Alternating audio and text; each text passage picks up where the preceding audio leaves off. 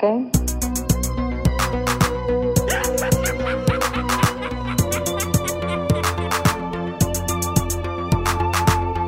Oh, Hal, do you read me? Do you read me, Hal? Affirmative, Dave. I read We zitten weer met een rondgetal. Dit is aflevering 60 van de Gremlins Strike Back podcast. En die zal ja, toch wel iets wat gelijkenissen vertonen met aflevering 50. Nog zo'n rondgetal en eigenlijk een feestaflevering toen. Hè. Uh, nu, dus voor ons met dit concept altijd wel feest. Hè. Je hoort dat duidelijk aan het enthousiasme tijdens de opnames, vind ik. uh, voordat we eraan beginnen, uh, nog even onze social media kanalen overlopen voor de nieuwe, luisteraars, de nieuwe luisteraars, ofwel vergeetachtigen. We hebben Facebook, Twitter, Instagram en mailen kan je naar uh, gremlinsstrikeback.gmail.com. En dan is er ook nog Letterboxd. We hebben gemerkt dat we daar steeds meer volgers eigenlijk op hebben. Daarom misschien nog even kort uitleggen dat dat account er eigenlijk dient als een soort van naslagwerk. Uh, per ingevoerde film kan je zien in welke aflevering dat we het uh, erover hebben gehad. En voor luisteraars die later hebben ingepikt, kan dat misschien wel uh, handig zijn om eens een oudere aflevering te beluisteren, omdat er dan een bepaalde titel in besproken wordt dat je misschien wel interesse in hebt. als laatste is het al even geleden dat we nog een live podcast gedaan hebben. Ja. En uh, aangezien wij dat eigenlijk best fijn vinden, een oproep naar organisaties of enthousiastelingen die genoeg volk kunnen optrommelen en een locatie hebben natuurlijk, waar wij dan in levende lijven ons ding een keer kunnen komen doen. En, dus, een, re uh, en een reden hebben ook, hè, om ons te nodigen. Ah ja, ja, koppelt er nog een reden aan ja. vast. Ja, we gaan niet zomaar bij iemand in zijn garage wel live gaan podcasten of zoiets. Uh, allee, ja. Maar kun je dat goed inkleden, dan mag dat altijd. Mailen naar gremlinsstrikeback.gmail.com Ik heb even genoeg getetterd, ik heb al een droge keel. Bart, um, tien dagen geleden was het voor u de feestdag van het jaar. Uh, tien dagen geleden, op het moment van opname, uh, was het inderdaad 1 april. Uh, en ik moet, me, ik moet me eigenlijk nog ten opzichte van de luisteraars uh, excuseren. Vooral om, omdat Sven een beetje kwaad was op mij. omdat hij vre vreesde dat we luisteraars gingen verliezen. Omdat, ja, ik, dacht, omdat, om, omdat ik 1 na 12 gemeld had dat we ermee stopten. Ehm, waarna redelijk wat mensen erin trapten, omdat het nog maar net 1 april was. En uh, ja, ja, ze dachten dat we echt gingen stoppen. Hè. En uh, dat was niet. Maar ja, kijk, um, ja, het kwam, er kwamen wat reacties van mensen. Dus uh, zo weten we ook wat jullie van ons denken wanneer dat we zouden stoppen. als je anders toch niets laat horen, dan weten we het op deze manier wel eens. Dus mijn excuses voor de mensen die afgehaakt zijn. Ehm, als je ze kent, die mensen die gestopt zijn met luisteren naar ons, omwille van mijn grap. Um, ja, zeg maar dat het voor te lachen was. En dat me enorm, enorm spijt. Kom terug. Kom terug. Ja, en kom terug, want ja, die, die cijfers moeten dat toch... Allez, met al die dingen met de, met de privacy en zo, en met de, de, data, de data hacks en zo. Het is toch wel belangrijk dat we onze luisteraars wat soigneren. Ik zou me verder voor mijn andere 3 april grappen ook willen uh, excuseren, want uh, ik kreeg vandaag nog een bericht van een, een maat van me die uh, een beetje kwaad was, omdat hij Hans, Mac en Me gekeken had. Van op, 1, op 1 april had ik de drie, de drie best worst movies aangekondigd via onze sociale media, maar dat waren drie andere films. Moest, dus moest het niet doorgehad hebben waarom dat we die niet besproken hadden en ze toch bekeken hebben. Het was 1 april. het was 1 april. Het is toch echt wel de meest geanticipeerde feestdag van één van ons dan toch? Now I am become death, the destroyer of worlds. I should have expected to find you holding Vader's leash. I recognized your foul stench when I was brought on board. All Little surprises around every corner, but nothing dangerous. I don't know where you get your delusions, laser brain. Seasons don't feel the Read nor do the wind, the sun, or the rain. We can be like they are. Come on, baby, don't feel Read it. Baby, take my hand. Don't Read it. Frank Annenboom is niet meer. Uh, dat was wel even verschieten. Um, nu, ik wist dat hem, ja, dat hem, dat hem wat, wat ziek was. Hij had uh, diabetes, maar toch uh, kwam het toch wel onverwachts. Um, en ja, Frank Annenboom is een figuur. Hè. Ik bedoel, dat is, dat is een van de groten uh, van de acteurswereld hier in, in, in Vlaanderen. Uh, ja, dat is. Zowel op theatergebied als op televisie, als op film. Alhoewel, als ik dan zijn filmoeuvre zag, dan dacht ik van... Tja, ik dacht dat hij meer films gemaakt had. Maar Het zijn er niet zo ongelooflijk veel. Ehm, natuurlijk Vrijdag van Hugo Claus is, ehm, Ja. is, is een van de... Ja, Is dat met blote, blote Hilde van Miehem? Dat is met een jonge, blote Hilde van Allee, Megen. in, in haar jonge jaren. Ja. Allee, ja. en met ook ja. een, eh, een jonge Herbert Vlak in een van zijn eerste filmrollen. Eh, Ook een blote, blote Herbert Vlak. eh, Oh, nee, onder- dat is springen. Dat is onder een vacht, onder een vacht. Ehm, dan het sacrament, ehm, waar hij niet op de credit staat, eh, volgens IMDb, vind ik raar, want hij heeft daar toch wel een, een grote rol in, volgens mij. Eh, Blueberry Hill, uiteraard. eh Frits en Freddy. Pipa. Ja, Eh, en de belangrijkste vergeet hier even, of wat? De Leeuw van Vlaanderen. Nee, de beste, de beste Vlaamse film aller tijden. De beste Vlaamse film. Hellegat. Nee, speelde een bakker erin. Dan een bakker. Hector. Tuurlijk. Ah, ja, tuurlijk. Ja, dat is voor u de beste Vlaamse film aller tijden. Ja, en van u Helle had, ja. Nee, nee, Zaman, Zaman, maar daar stond hem niet in. Ehm, nee, maar Hellegat is trouwens ook een hele toffe film. Hè. Die, die moeten eens eh, oppikken als je die kunt Ik heb zien. die op DVD, ik heb Ja, nog nooit hij wel- niet bekeken. Ik hij heb nog nooit niet gedaan. Straffe film. Straffe Ja? film, ja. Ja, Speelt hij daar een hoofdrol in of niet? ja. bijrol? jawel. Ah, ja, oké. nee, nee. Hij speelt daar de, eh, de, de baas van de, van de fabriek eigenlijk. Eh, Hij is wel een pak jonger dan dat ik... Dan dat, allee, hij is pak jonger, je was een pak jonger dan dat ik dacht dat hij was eigenlijk. Ik moet dat ook wel zeggen. Ik dacht dat hij- 74? Ik dacht dat hij 86 was of zoiets. Maar. Allee, Ja, nee, maar, nee. ja, maar hij zag er... Ja, hij ziet er toch wel niet zo... Allee, hij ziet er toch ouder uit, Sven? Allee, hij zag er toch ouder uit. Maar als hij, hoe dat hij eruit ziet in Hector, dan was hij misschien 50 jaar. In mijn ogen ziet hij er nog altijd 60 uit. Zie daar? Ja, hij heeft er natuurlijk altijd wel wat hetzelfde uitgezien. Hè. Als je dan spreekt over een acteur die niet veel transformatie deed, of bijna nooit, dan was het wel Frank Aanenboom. Hè. Niet, in, niet, Ja, dat is waar. niet in spel, niet in looks, was altijd Frank Aanenboom. Maar wel, Frank, Frank, ja. maar wel altijd imposant en, en eh, aanwezig. Ah ja, en je hebt ermee gedraaid ook, hè? Goh, wel, ik heb er niet Was het rechts... Frits en Frankie? Frits en Freddy? Nee, eh, Bowlingballs. Pipa. Ah, Pipa, ja. ja. Pipa. Dus ik heb er niet rechtstreeks een scène mee gehad, maar ik ben wel speciaal naar opnames gaan kijken eh, die hij moest opnemen, terwijl ik er eigenlijk niets mee te maken had op die moment. Omdat ik Dat toch... Frank aan de boom wou zien. Ja, omdat ik die ontwerp wou zien. Starstruck. Een beetje wel, ja. En, en, en ik moet eerlijk toegeven, je komt dan aan op die set, ik weet nog, in Lommel, en ehm, er hing een speciale sfeer. Iedereen was veel meer on, on edge, veel meer ehm, ehm, ja, in zijn A-plan, zo van, oké, we doen hier ons best, want Frank Aanenboom stond mij op de set. Ehm, en dat is een beetje zoals op safari gaan en naar, ja, naar de, Big Big, Five. Five. ja, echt hè. En, en van op een afstand, zo niet, niet, ik ben daar een hand gaan geven, want ja, ik, heb, ik denk dat ik hem in heel mijn leven vier of vijf keer heb ontmoet. Dus En, en wat, is die zo dat het pijs dat hij is? Of totaal niet? Of is dat toch wel een beetje... Allee, ja, zo'n beetje een, een Norsen, zo'n beetje een, pff, een moeilijke benaderbare mens. Allee, die indruk had ik, hè. ken ik die niet, maar... ja, nee, dat is waar, dat is waar. Dat Maar is waar. zei, zei, zei de Frank of zei de dag meneer Radenboom? Nee, dag Frank, dag Frank. Ah. Ja. ja. Nee, maar ik bedoel, ja, je zo wel schoolmeester uiterlijk, hè, zo, allee, Ja, of het is- schooldirecteur, zo, en zo, een, een, Absoluut. een, vi- een vies gezicht en geen, geen uitnodigend uiterlijk, Nee, maar dat nee. kan ook mis zijn, maar het was wel een beetje zo effectief. Dat was wel een beetje zo, ja, ja, ja. Maar niet uit een slechte bedoeling, maar eerder uit een... ehm, Terughoudendheid. Ja, of I am what I am. En, en dit ben ik. En, en, en Ja. so be it. Ehm, en ja, dat, ja dat, is, dat is toch een figuur, hè. Ik kan dat, niet, dat is echt, er hangt een aura rond, of er hing een aura rond. En dat was echt... eh, Dat, dat was een echte Antwerpenaar, of niet? ja, ja, ja. Ja, ja, ja, ja, ja, want het is zelfs een anekdote. Ehm eh, wat zijn naam? Hè? Aan de boom. En wel, toen dat hij overleden was, had ik pas door dat zijn achternaam aan de boom...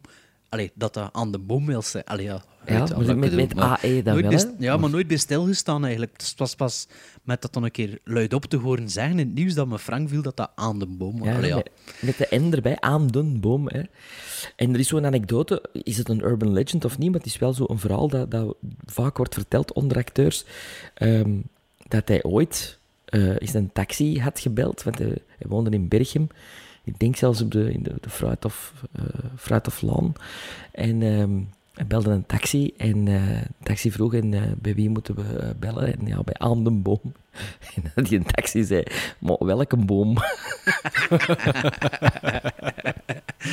Dat klinkt als een urban legend, maar een goed verhaal sowieso. Goed verhaal, hè, goed verhaal. hè. Maar er is wel nog een, iets anders wat hij ooit moet gezegd hebben ehm, in, een act, in een heel bekend acteurscafé, eh, De Dufkes in Antwerpen.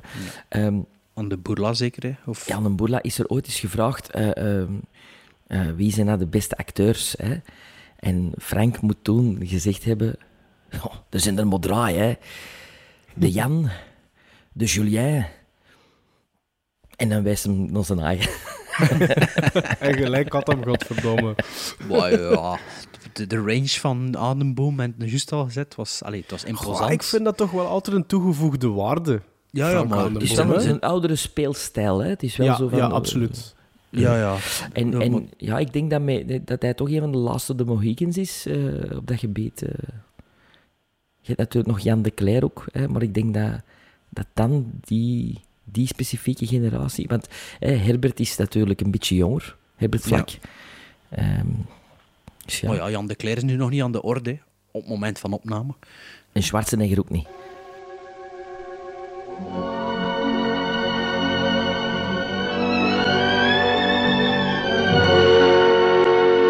Play it once. For all time's sake. I don't know what you mean, Miss Elton. Da-da-da-da-da-da.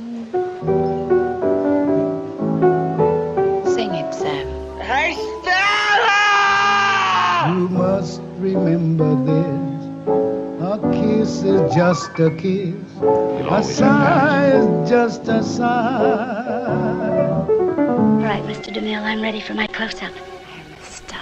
In het Gremlins Strike Back Classic segment eh, kiezen we elke film waar dat wij van vermoeden dat er misschien wel eens een seal of approval in kan zitten. En voor de mensen die, ja, die dat nu in Kulen horen donderen, eh, als een titel van ons elk minstens acht gizmos krijgt op 10, dan wordt die ja, opgenomen in een soort van Hall of Fame van de Gremlins. Ehm, in eh, feestaflevering 50 kozen we drie films van de jaren 50.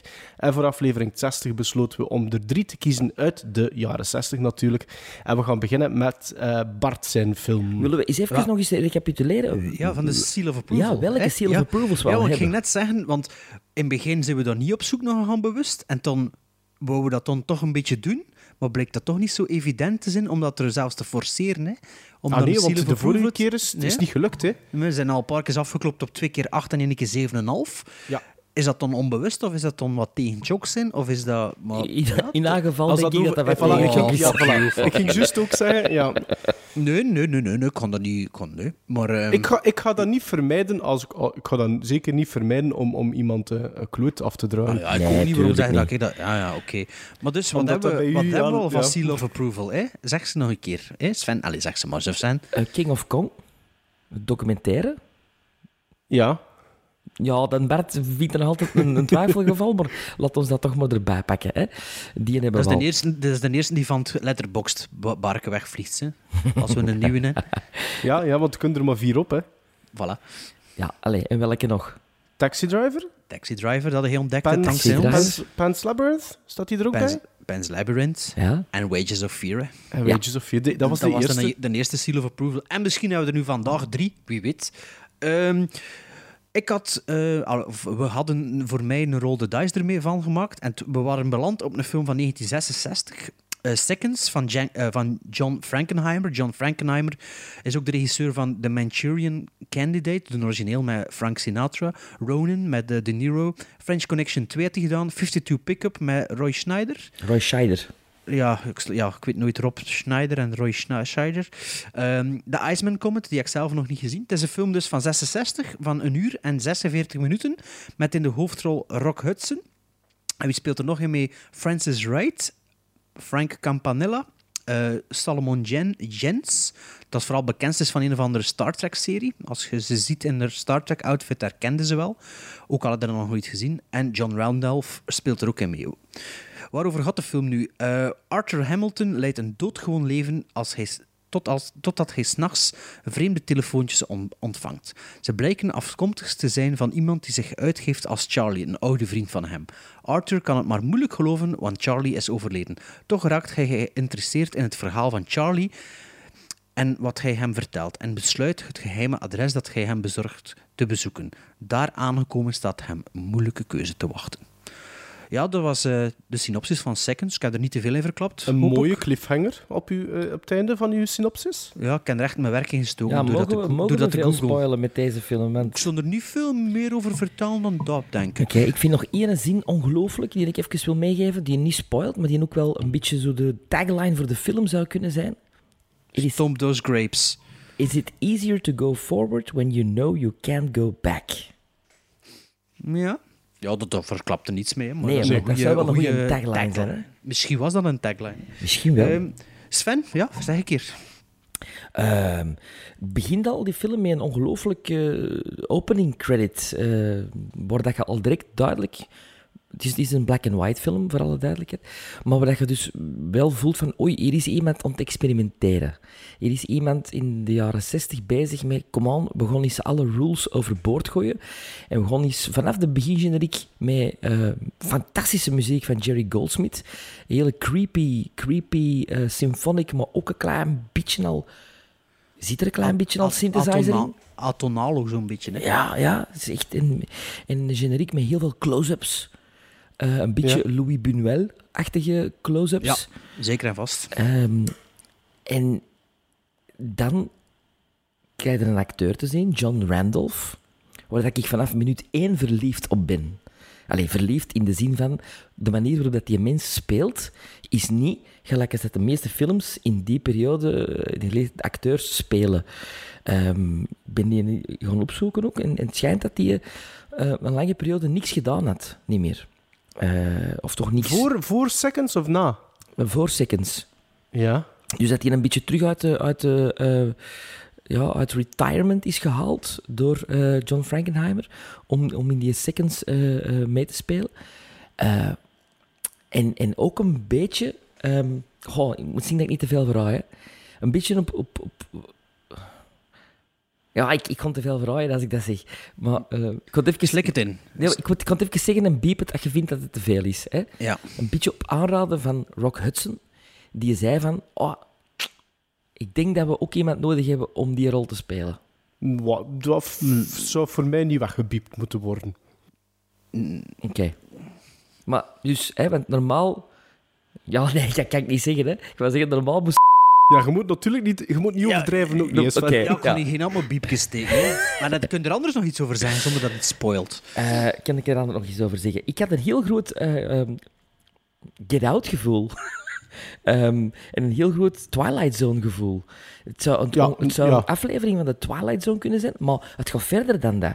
Het is niet alleen een science fiction film en niet alleen een thriller. Het is potverdomme een, een, een drama. Karakterstudie, hè? Maar een drama dat echt... Dat, dat een, een in de maag. eh, ik ben er uren daarna nog mee bezig geweest. eh, in de zin van... eh, het gaat over, over, over ehm, eh, midlife crisis. En het, het, het, het, het gaat over wat als en, en stel dat. En zou ik misschien dat hebben kunnen doen? En wat als ik een tweede kans zou krijgen? En dat zijn allemaal ja, thema's die worden aangekaart en die fantastisch worden uitgewerkt, vind ik. En vooral in die eerste 40 minuten van John Randolph, de manier waarop dat hij met zijn blikken speelt, Ja. dat is ongelooflijk, vind ik. Ja, dat vond ik nu ook wel. Hij heeft heel veel... Hij speelt... Je kunt op zijn gezicht heel veel emoties aflezen, Ja. zonder dat hij, dat, hij, dat hij echt aan het overdrijven is met zijn gelaat. Ja. Of met zijn gelaatsuitdrukking. Ehm, En dan na- na ik- 40 minuten komt Rock Hudson in het verhaal. Ja. Rock Ehm, Hudson, bekend van aids te geven aan Anthony Perkins, hebben we deze week ontdekt, maar klopt. Maar ik weet natuurlijk niet of dat door Rock Hudson is, maar hij heeft sowieso ook het bed gedeeld met Rock Hudson, de heer Anthony Perkins. Ja. Maar ehm, Rock Hudson eh, kon mij in het begin, na dat geweldige ding van John Randolph, kon hij mij in het begin niet zo overtuigen. Ik dacht van, oh, boe, hè. Maar geeft dan op een gegeven moment een scène waar ik van zeg, wauw. Eh, een, een, een scène waar dat hij dronken moet spelen. Zelden, zelden zo goed gezien in een film. Ja, vond je dat heel sterk Ik vond dat heel geacteerd? sterk. Heel sterk. Ja? Ik- Dat is altijd ik- leuk voor, voor- van een acteur te horen of Ja. dat er iemand goed dronken acteert. Ja, want dat is het moeilijkste dat er is. Allee, Jan, van, de, Jan van- de Cler kan dat goed, hè? Dat. Ja. nee, maar dat is echt heel moeilijk. En ik vond dat ik vond dat niet alleen door hoe dat het speelt, maar ook door de camera. De, de, de cameravoering in deze film is, is vind ik fantastisch. En, en En wel, de, de, de, de, de speciale techniekjes die gebruikt worden helemaal in het begin, eh, worden op dat moment ook eh, opnieuw gebruikt in dat segment. Hè, in dat ja, en zo, heel, en, zo heel dicht. En zo heel dicht gaan met de camera, dat, dat, dat die niet een tijd ook not done was, denk ik.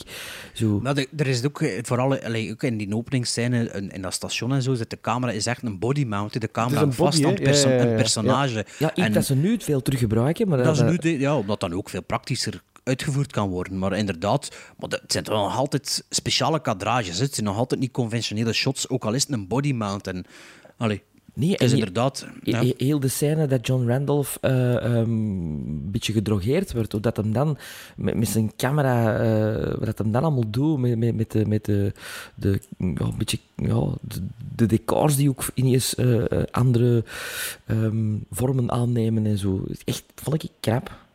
Ja. En ehm had hem twee keer bekeken? Of, of wat was dat? Inderdaad, Bart. Dat heb je Je hebt hem, je hebt hem bekeken en onmiddellijk ik heb herbekeken, hem of een wat? dag daarna terug, teruggekeken. Alle. Ja, ja. Ah, effectief dezelfde film. Ik dacht dat hij ging zeggen, ja, ik kon de verkeerde uh, Nee, nee, in nee, elkaar nee, gevist. Nee, nee, nee. Om een paar redenen. Eén, om, omdat er een, een, een segment in zit dat ik niet goed vond bij, mijn eerste, eh, bij de eerste visie. Het enige dat me stoorde aan de film, en dat was het, het, het hippie-moment. eh, De Easy Rider stuk eigenlijk. ja, dat ze eh, allemaal zo in een blote, in een wijnvat springen en met druiven en een beetje... st- ja, lock her up, hè. Lock her up. Allee, stomp those grapes. Some Ja, those- ja, ja. ja. Ik vond dat... Maar- dus ik, wou, Ja. ik, ik, ik was, ik was niet overtuigd eh, of dat, dat segment een tweede keer ook over, overeind zou blijven. Allee, of meer overeind zou ja. En? Nee, tweede keer ook niet. Maar het, Nee. het stoort mij niet.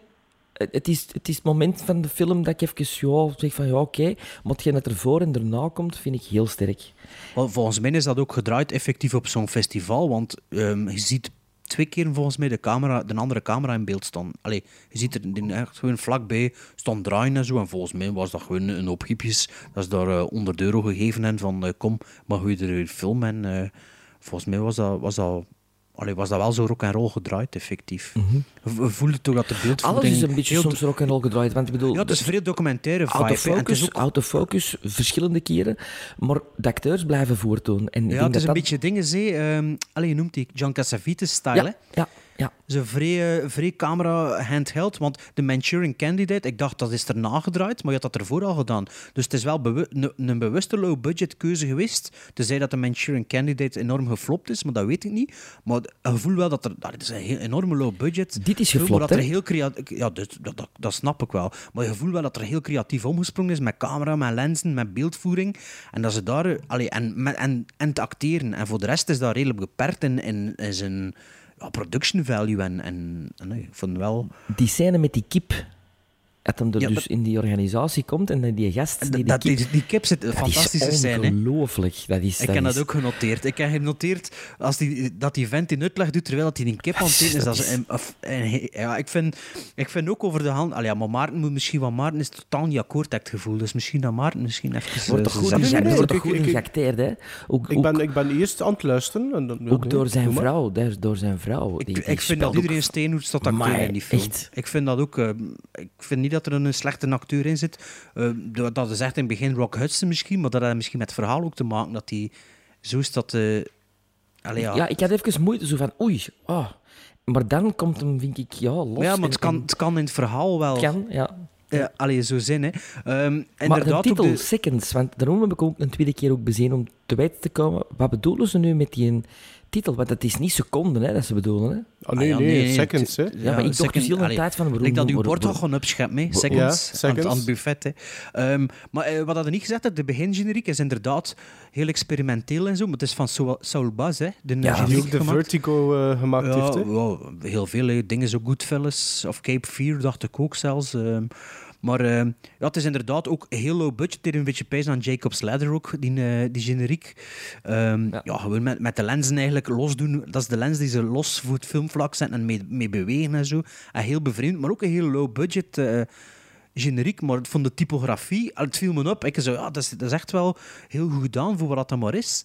En eh, de typografie, op het moment dat ik dat pees, komt erop, ja, titles by Soul Bass. En toen dacht ik, ah, de muziek is ook wel goed. Toen komt erop music Jerry Jerry, Goldsmith. Ja. Dus dat was twee keer dat ik zo... Allee, dat ik dacht, en op het moment dat ik dacht, dat het, dat het zo ziet. In het begin vond ik de film een klein beetje traag van tempo. Dat ik, allee, ik wist nog niet goed wat, wat ik me moest verwachten. Zo.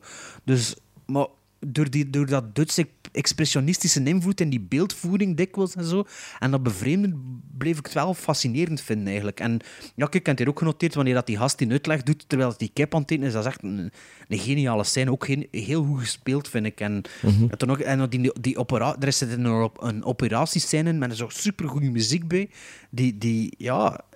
Ja, en ja, je weet... De, bij de eerste visie heb je nooit het gevoel dat je weet waar het naartoe gaat, het Nee. verhaal. Nee.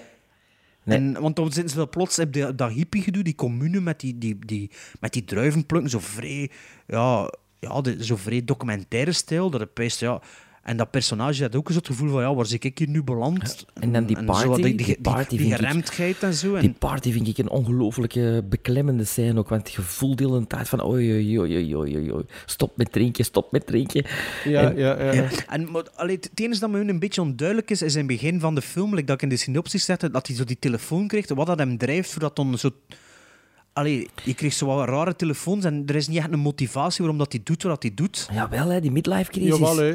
Die Ja, gast zit op een dan- turning point in zijn leven, die net zo weet van... pff, Is, Maar, stel, dus- maar, ja, maar ja, maar het is ook een beetje curiosity, hè. vastzitten in je leven en curiosity. Hè. ja, je ziet wat stel hij op zijn werk, op stel- zijn werk ziet en dat, dat hem gewoon... Alles gebeurt maar rond hem en hij eigenlijk zo weet van... Ja, is dat nou alles dat er is met mijn leven? En dan Ja. begin je telefoontjes te krijgen van je overleden kameraad. Allee, ja. Maar over het algemeen ook, ook zo'n beetje de, de Incredible Shrinking Man en, en Wicker Man gevoel, allee, originele Wicker Man. Zo'n beetje zo van een die verloren loopt in een wereld of zo. Of dan niet goed weet hoe of wat. En ja, ik vond wel... Een beetje de, allee, ga- de game. ehm, ja, misschien ook, maar ik vond... Allee, ik vond wel meer een, karakterschets dan dat, dan dat ik verwacht had eigenlijk. Zo meer ja, chewing the scenery en dan zo het laten gebeuren en, en zo... Ik kan me daar eigenlijk niet aan verwachten, maar allee, ik, Ik ook vond niet. Ik heb- slecht. ik- Allee, ik, ik- vond me dat niet slecht. Ik dacht dat dat iets heel anders ging zijn, maar Ik dacht dat ook. niet slecht. Ja. Maarten. Allee, Maarten, Maarten, zeg het maar. Toen zei ze... Ja, en, en, nee, ehm, ik vond de eerste 40 minuten vond ik geniaal eh, van Seconds. Ehm, ik zat er echt volledig in. Ik was echt super benieuwd naar waar dat, dat verhaal ging leiden. Ik was ehm, eenmaal dat hij op dat adres is toegekomen, vind ik voor mij dat dat, dat ik vind dat fantastische cinema. Ik vind dat dat verschrikkelijk goed geschreven is. Ik vind dat dat verschrikkelijk goed geacteerd is. Dus zoals ik dat jullie zeggen, gewoon dat, dat bord met dat eten, hoe, hoe dat dat geschreven is, dat is, dat is fantastisch. Ehm, ik vond het laatste, de laatste, het laatste half uur, vond ik fantastisch. Maar dat hippie gedoe... Ah, wel, ja. Dat is, ja. Ik snap het wel. Ik snap het wel. Moet dat ook eens een proberen- tijdsgeest zien, hè? Maar het is niet alleen dat, denk ik. Ik denk gewoon dat ze een hele grote discrepantie probeerden te maken tussen pre en post. Omdat, is dat nu hetgeen dat je wil? Is dat nu niet hetgeen dat je wil? En er zit een gevoel dat het, dat- dat het heel uitvergroot is. hè. Dus je gaat van niks naar alles. En ik, ik, wat dat ik heel goed begon te vinden is, wanneer dat, dat segment gedaan is, dan voelde dat, eh, en, en inderdaad in dat, die, die housewarming daar, die dan uiteindelijk doorgaat, dan voelde die, parano die paranoia begint te komen. Ehm, eh, er is iets aan de hand. Ehm, what's going on? En ik had liever gehad dat, dat, er, dat er met minder voldoening was ook, eh, dat, dat er minder had moeten gebeuren.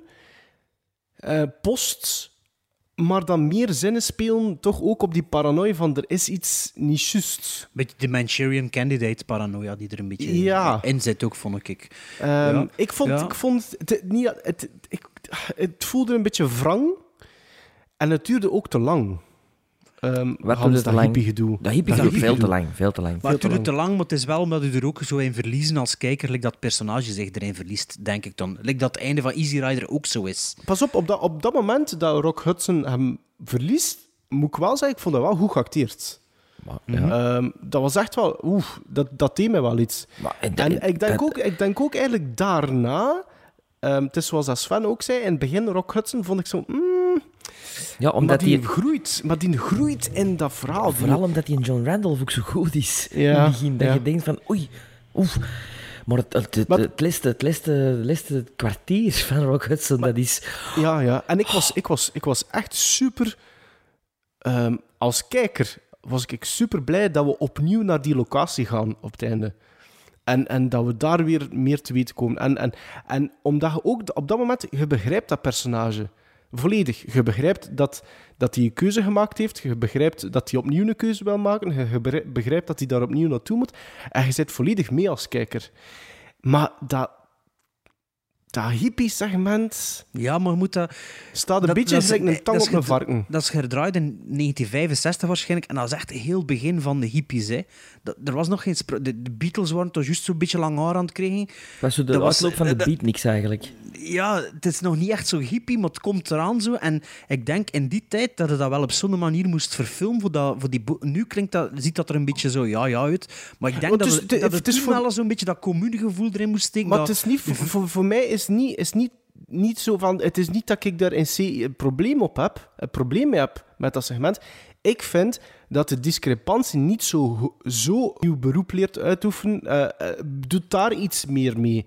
Ehm, Ja, maar het is ook die seksualiteit en zo dat ze met die scènes willen. Tuurlijk, willen- ja, willen ik weet uit- het. Maar, het is, maar voor mij is de... Is, En de is freedom, te, de- de- is te duidelijk in, in mijn gezicht gesmeten van... Ah, wel, maar dat wil ik zeggen. Dat in die tijd was dat misschien voor veel mensen een totaal onbekend terrein.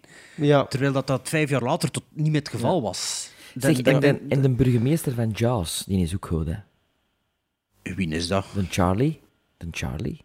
En welk personage speelt hij in de film? Want ik heb die Ah, wel, Charlie, sorry, dus, dus de, de Ah, gast... de, de- ja, ja, de Ah, gast die oh, hem belt. ja, ja, ja, ja. Ja. De Max als die hem herkent, hè. En de traan, de traan Ja. van Charlie. Ja. Dat vind Ja. ik, denk ik, van, Ja. wauw. ey, ik bedoel, Dat is... Ja. Maar dat is, ik, ik vind het fantastisch hoe dat op een gegeven moment die paranoia begint op te bouwen. En je krijgt een, een uneasy feeling als kijker. En je- dat, dat, je, je blijft dat meedragen tot op het einde. En je hebt zo, zo, als kijker heb je eigenlijk, het. Je weet het. En dat is dan zo ja, goed uitgespeeld, goed geschreven ook natuurlijk. Hè. En, ehm, maar voor mij is het ja, het is dat, het is dat ene stukje. Het is, dat, het is echt voor mij dat ene stukje. Oké, ja. Zeg maar uw gizmos van de eerste keer. Ik geef 7,5. Ik geef echt. Ik 6,5. Is het echt 6,5 Ja, maar? ja, ja, ik vond dat wel met momenten een beetje sla- slepend en een beetje traag. Ja. allee, ik kost me, kost mijn moment, mijn gedachten er met moeite bij houden, allee, ja, mocht voor mij wel wat compacter zijn. Vooral in het weer- begin? Of... Ja, vooral in het begin. Maar, ja... Ah ja, ik vond, Allee, dat- ik vond die eerste maar- 40 maar het minuten mocht zo gewoon alles een klein, een klein beetje compacter zijn. En het is daarom, ik, af en toe dacht ik wel, oh ja, doe maar wat door zo. En niet per se, op een bepaald moment is het geheel mocht zo'n klein beetje in elkaar geduwd zijn voor mij. Maar ja, ik vond het niet slecht, hè. dus ik dat goed. Hè. Maar- Wie, wie dat er ook fantastisch is, is de, de, de baas van die organisatie. Die een oude man. Ja, ja, ja. Ja. Die is Ja. toch ook geweldig, hè? Dus die... die ah, Die laatste scène, allee, die, Ja. niet de voorla gewoon niet de laatste scène, maar Aan een bed, laatste ja. ja. Ja. Ja, maar Sven, acht. Ik vond dat straffe cinema. Ja. En toch niet evident voor u, die film? In Mm, principe? Ja, nee, maar dat is... Als, als mij iets van die eerste vijf minuten kan, kan, kan grijpen en kan meenemen, dan kan ik verrassend uit de hoek komen.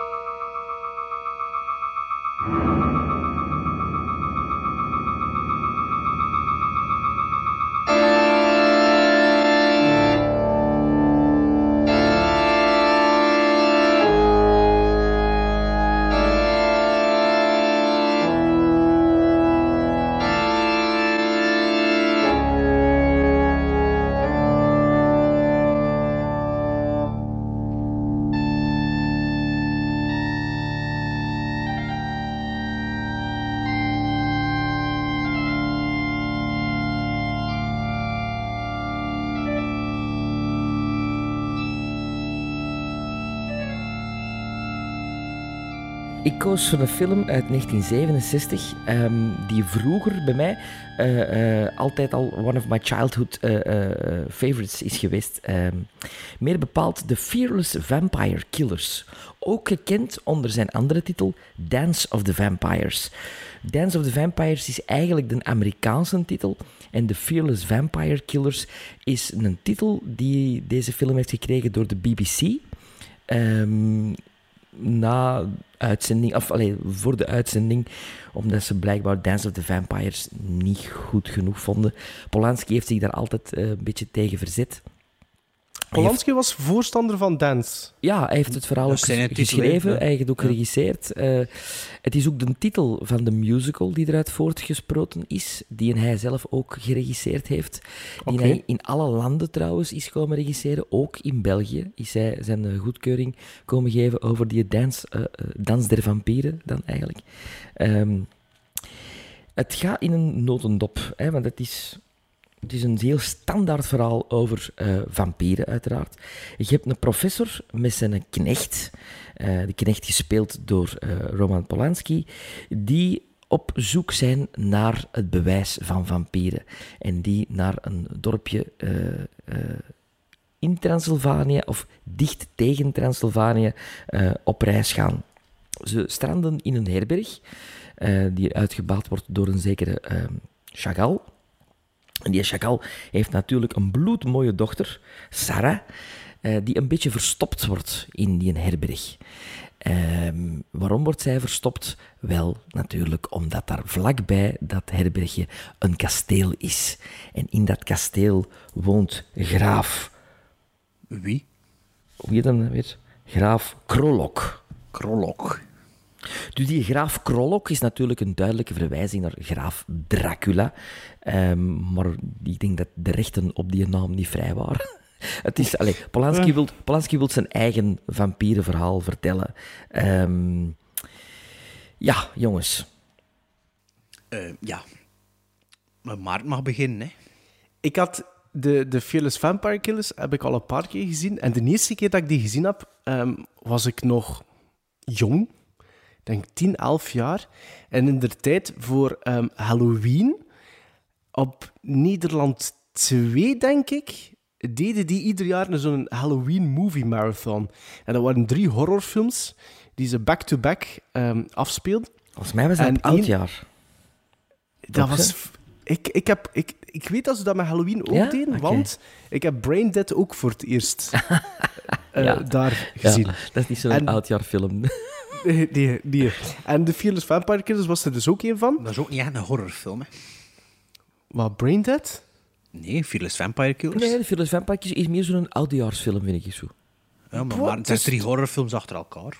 Ja, pas Ik- op, als ik- kind... als, kind, als kind heb ik daar nachtmerries van gehad. Ik, eh, mijn dochter heeft meegekeken de Fearless Vampire Killers, omdat er op de, ja, op de hoes stond 12 en enkel een spinnenkopje op de achterkant. Dus, Ja, het is een cartoony cover, hè. Ja, het, is, het Ja. is getekend, hè. ehm, en ik moet zeggen dat ze er toch, ja, ze zat toch wel op momenten zoiets van, oeh, want er komen wel momenten in, hè, als ze eh, die tanden en die baten en bloed. Ik weet nog dat ik, dat ik, dat ik als, als toen, als kind, heel hard was geschrokken van de al, het allerlaatste shot, eigenlijk.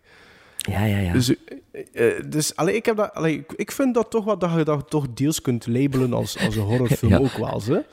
Ehm, maar de Fearless Vampire Killers, wat, wat is van? Nee, omdat eh, ons Robbie Rosie, mijn dochter, die zei na het laatste shot, zei hij van, goh, allee, plezante film. Fearless Vampire Killers, ik moet eerlijk zeggen, dat, dat, dat is voor mij altijd zo'n charmante film geweest.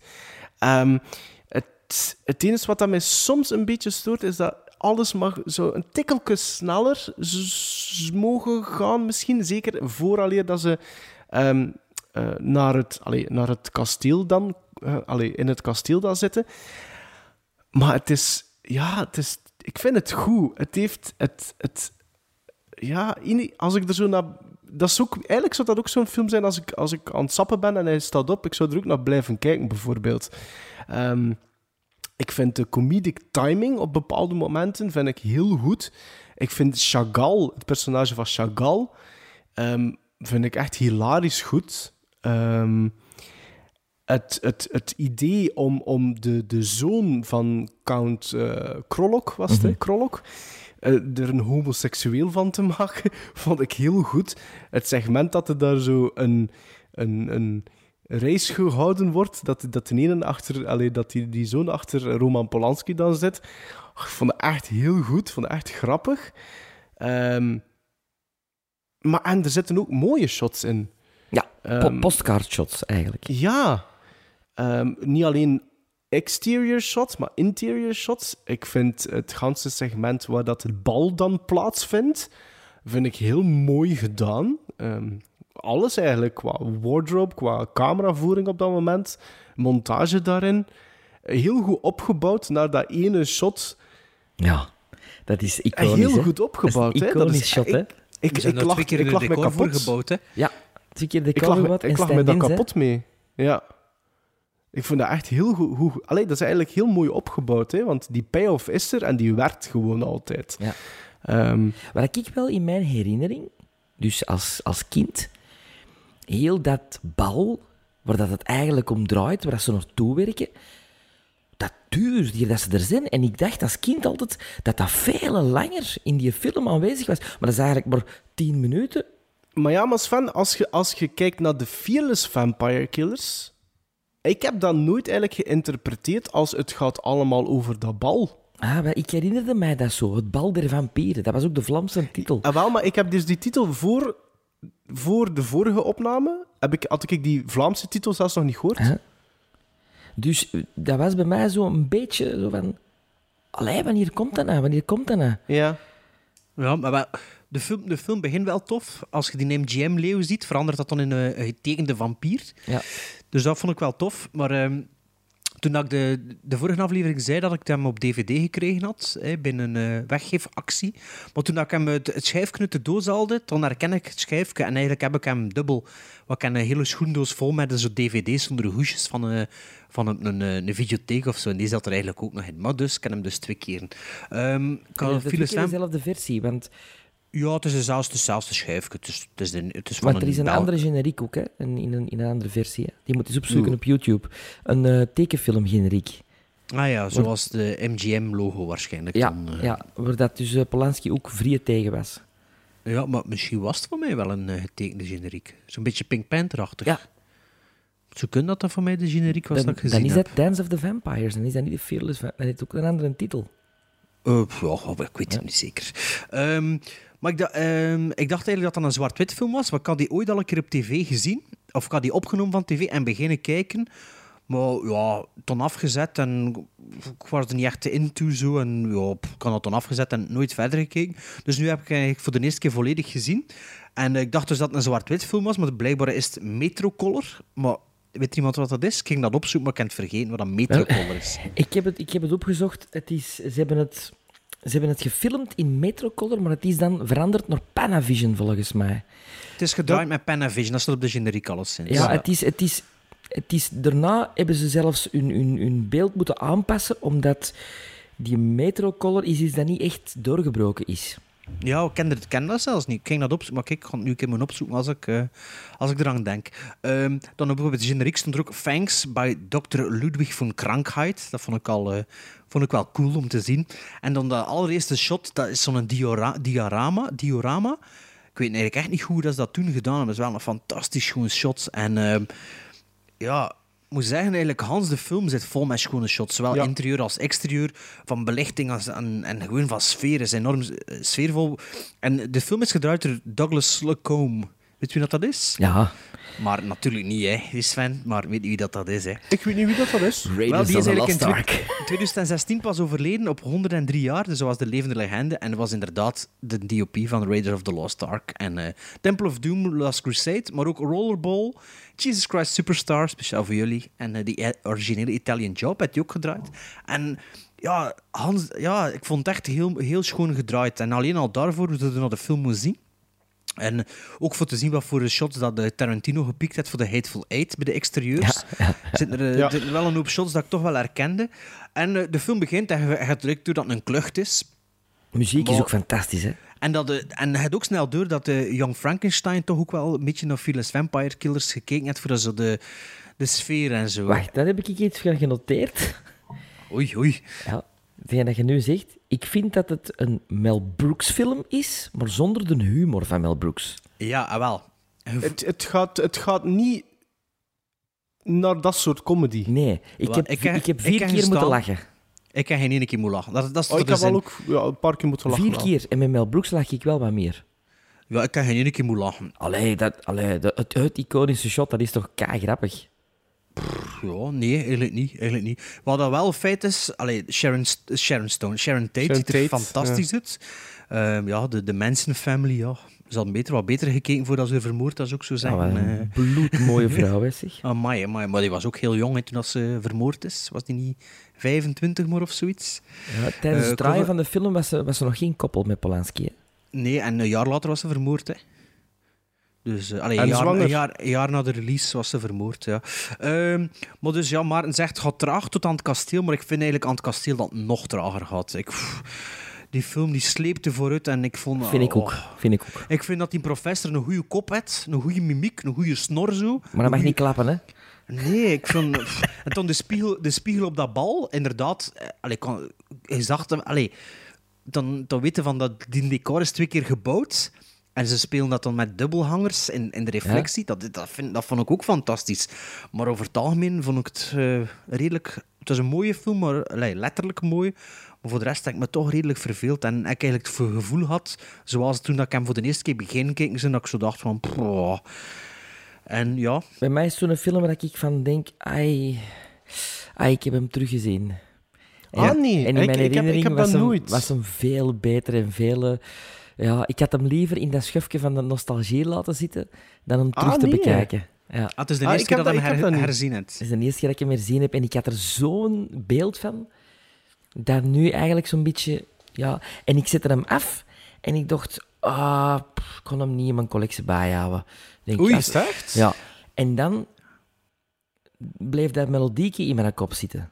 Dat, Ja, dat ja, heel dat- mooi gezang, kla- dat klavecimbal, gezang. klavecimbal. Ja, dat is een goed liedje, En ik ben dan de soundtrack gaan opzoeken op, op YouTube. En dan de sfeer en denk van, ja, ik kan hem toch bijhouden. Ik kan hem toch bijhouden. Ja, want hij hij hij mij al twee of drie Polanski dvd's cadeau gedaan dat hij niet meer moet rennen. Ja, want deze, Cul- deze Cul de bij. hadden mij gegeven volgens mij, een Knife in the Water. En die kortfilms zouden mij ook geven, want die moesten niet. Hè. Wat ken die al een keer gezien, die dvd. En, eh, dat was, ik vind ook, ja, Polanski, ja, die speelt er al in mee. Maar ja, een grote acteur is er toch ook niet aan verloren gaan. eh, nog min op- Zo'n beetje een, een Michael Cera, of hoe noemt die type, speelt hij zo wel. Zo'n beetje de... Ja, ja. Maar Wat, wat als je naar de bedoeling van Polanski van die film, denk ik dan. Hè, wat wil hem dan maken? Hij wil een, een, een vampierenverhaal maken, een Dracula-verhaal maken. Maar wat is het originele eran? Dat de zoon van Dracula homoseksueel is? Voor de rest is er niet veel origineel aan, hè? Eh, wel, heel het herberg is natuurlijk wel veel uitgebreider dan in eender welke Ja, Ja, maar het is wel soorten een film. her- Hè. herkenbaar concept, hè. Ja, ja, dat wel, dat Mijn wel. dochter zei ook van, oh, hey, die trekt op Einstein, die meneer. Ja, ja, ja, Ja. dat is juist. Maar ja, is dat humor? Dat is toch geen humor? Misschien in 67, omdat Ja, Einstein is gestorven in 58. Dus is dat nog... Ja, misschien Ja, is, dat, is dat ik nog een soort van versheid toen van, ah, hier Einstein. Eh, maar voor de rest is die film... Sorry, maar als je dan Dracula Dead and Loving It van Mel Brooks... Oh, poef, niet eens van.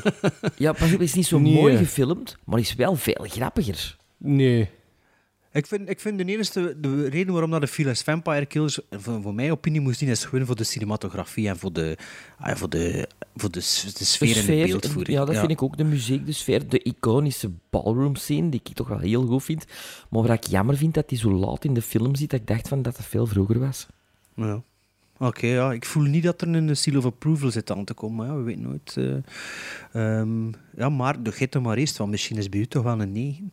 Nee, nee, nee, nee, verre van. Ik geef die een dikke 6,5.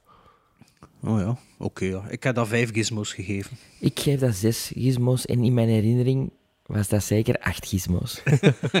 dus ik ben een beetje, ja... ja. Sorry, joh. Weer- weer sorry, nee, nee, so- nee, sorry nee. voor uw droom kapot te maken. Nee, ik heb, ik heb hem zelf gekozen, hè. Ik heb hem zelf gekozen. Ah ja, dus- het is juist, het is juist. Ja, Ja. ja. ja.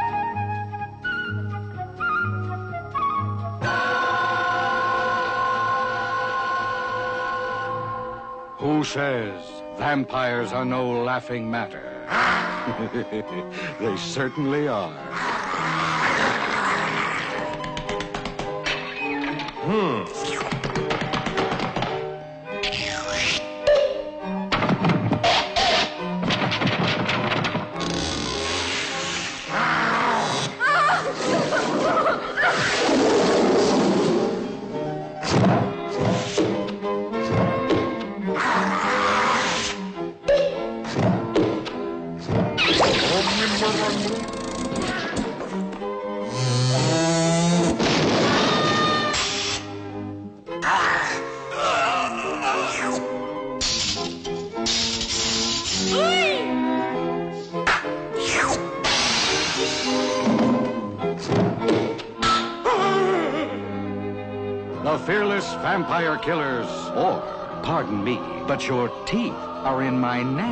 Dus dat is al 0 op 2. Ja, maar we weten dat dat niet zo gemakkelijk gaat. De Seal of Approvals uh, tale.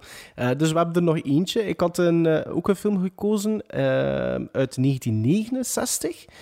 een Franse film, getiteld L'Armée des Ombres. En de Engelse titel Army of Shadows. geregisseerd door Jean-Pierre Melville. van wie dat Bart de vorige keer zei. zijn meest gekende Le Samurai, Bart? Ik, nee, ik Le, Le Cercle Rouge. Le Cercle Rouge, wel de meest bekende uh, Armée de, Armée des Ombres misschien zelfs. Hè. Toch? Ja. Oké. Okay.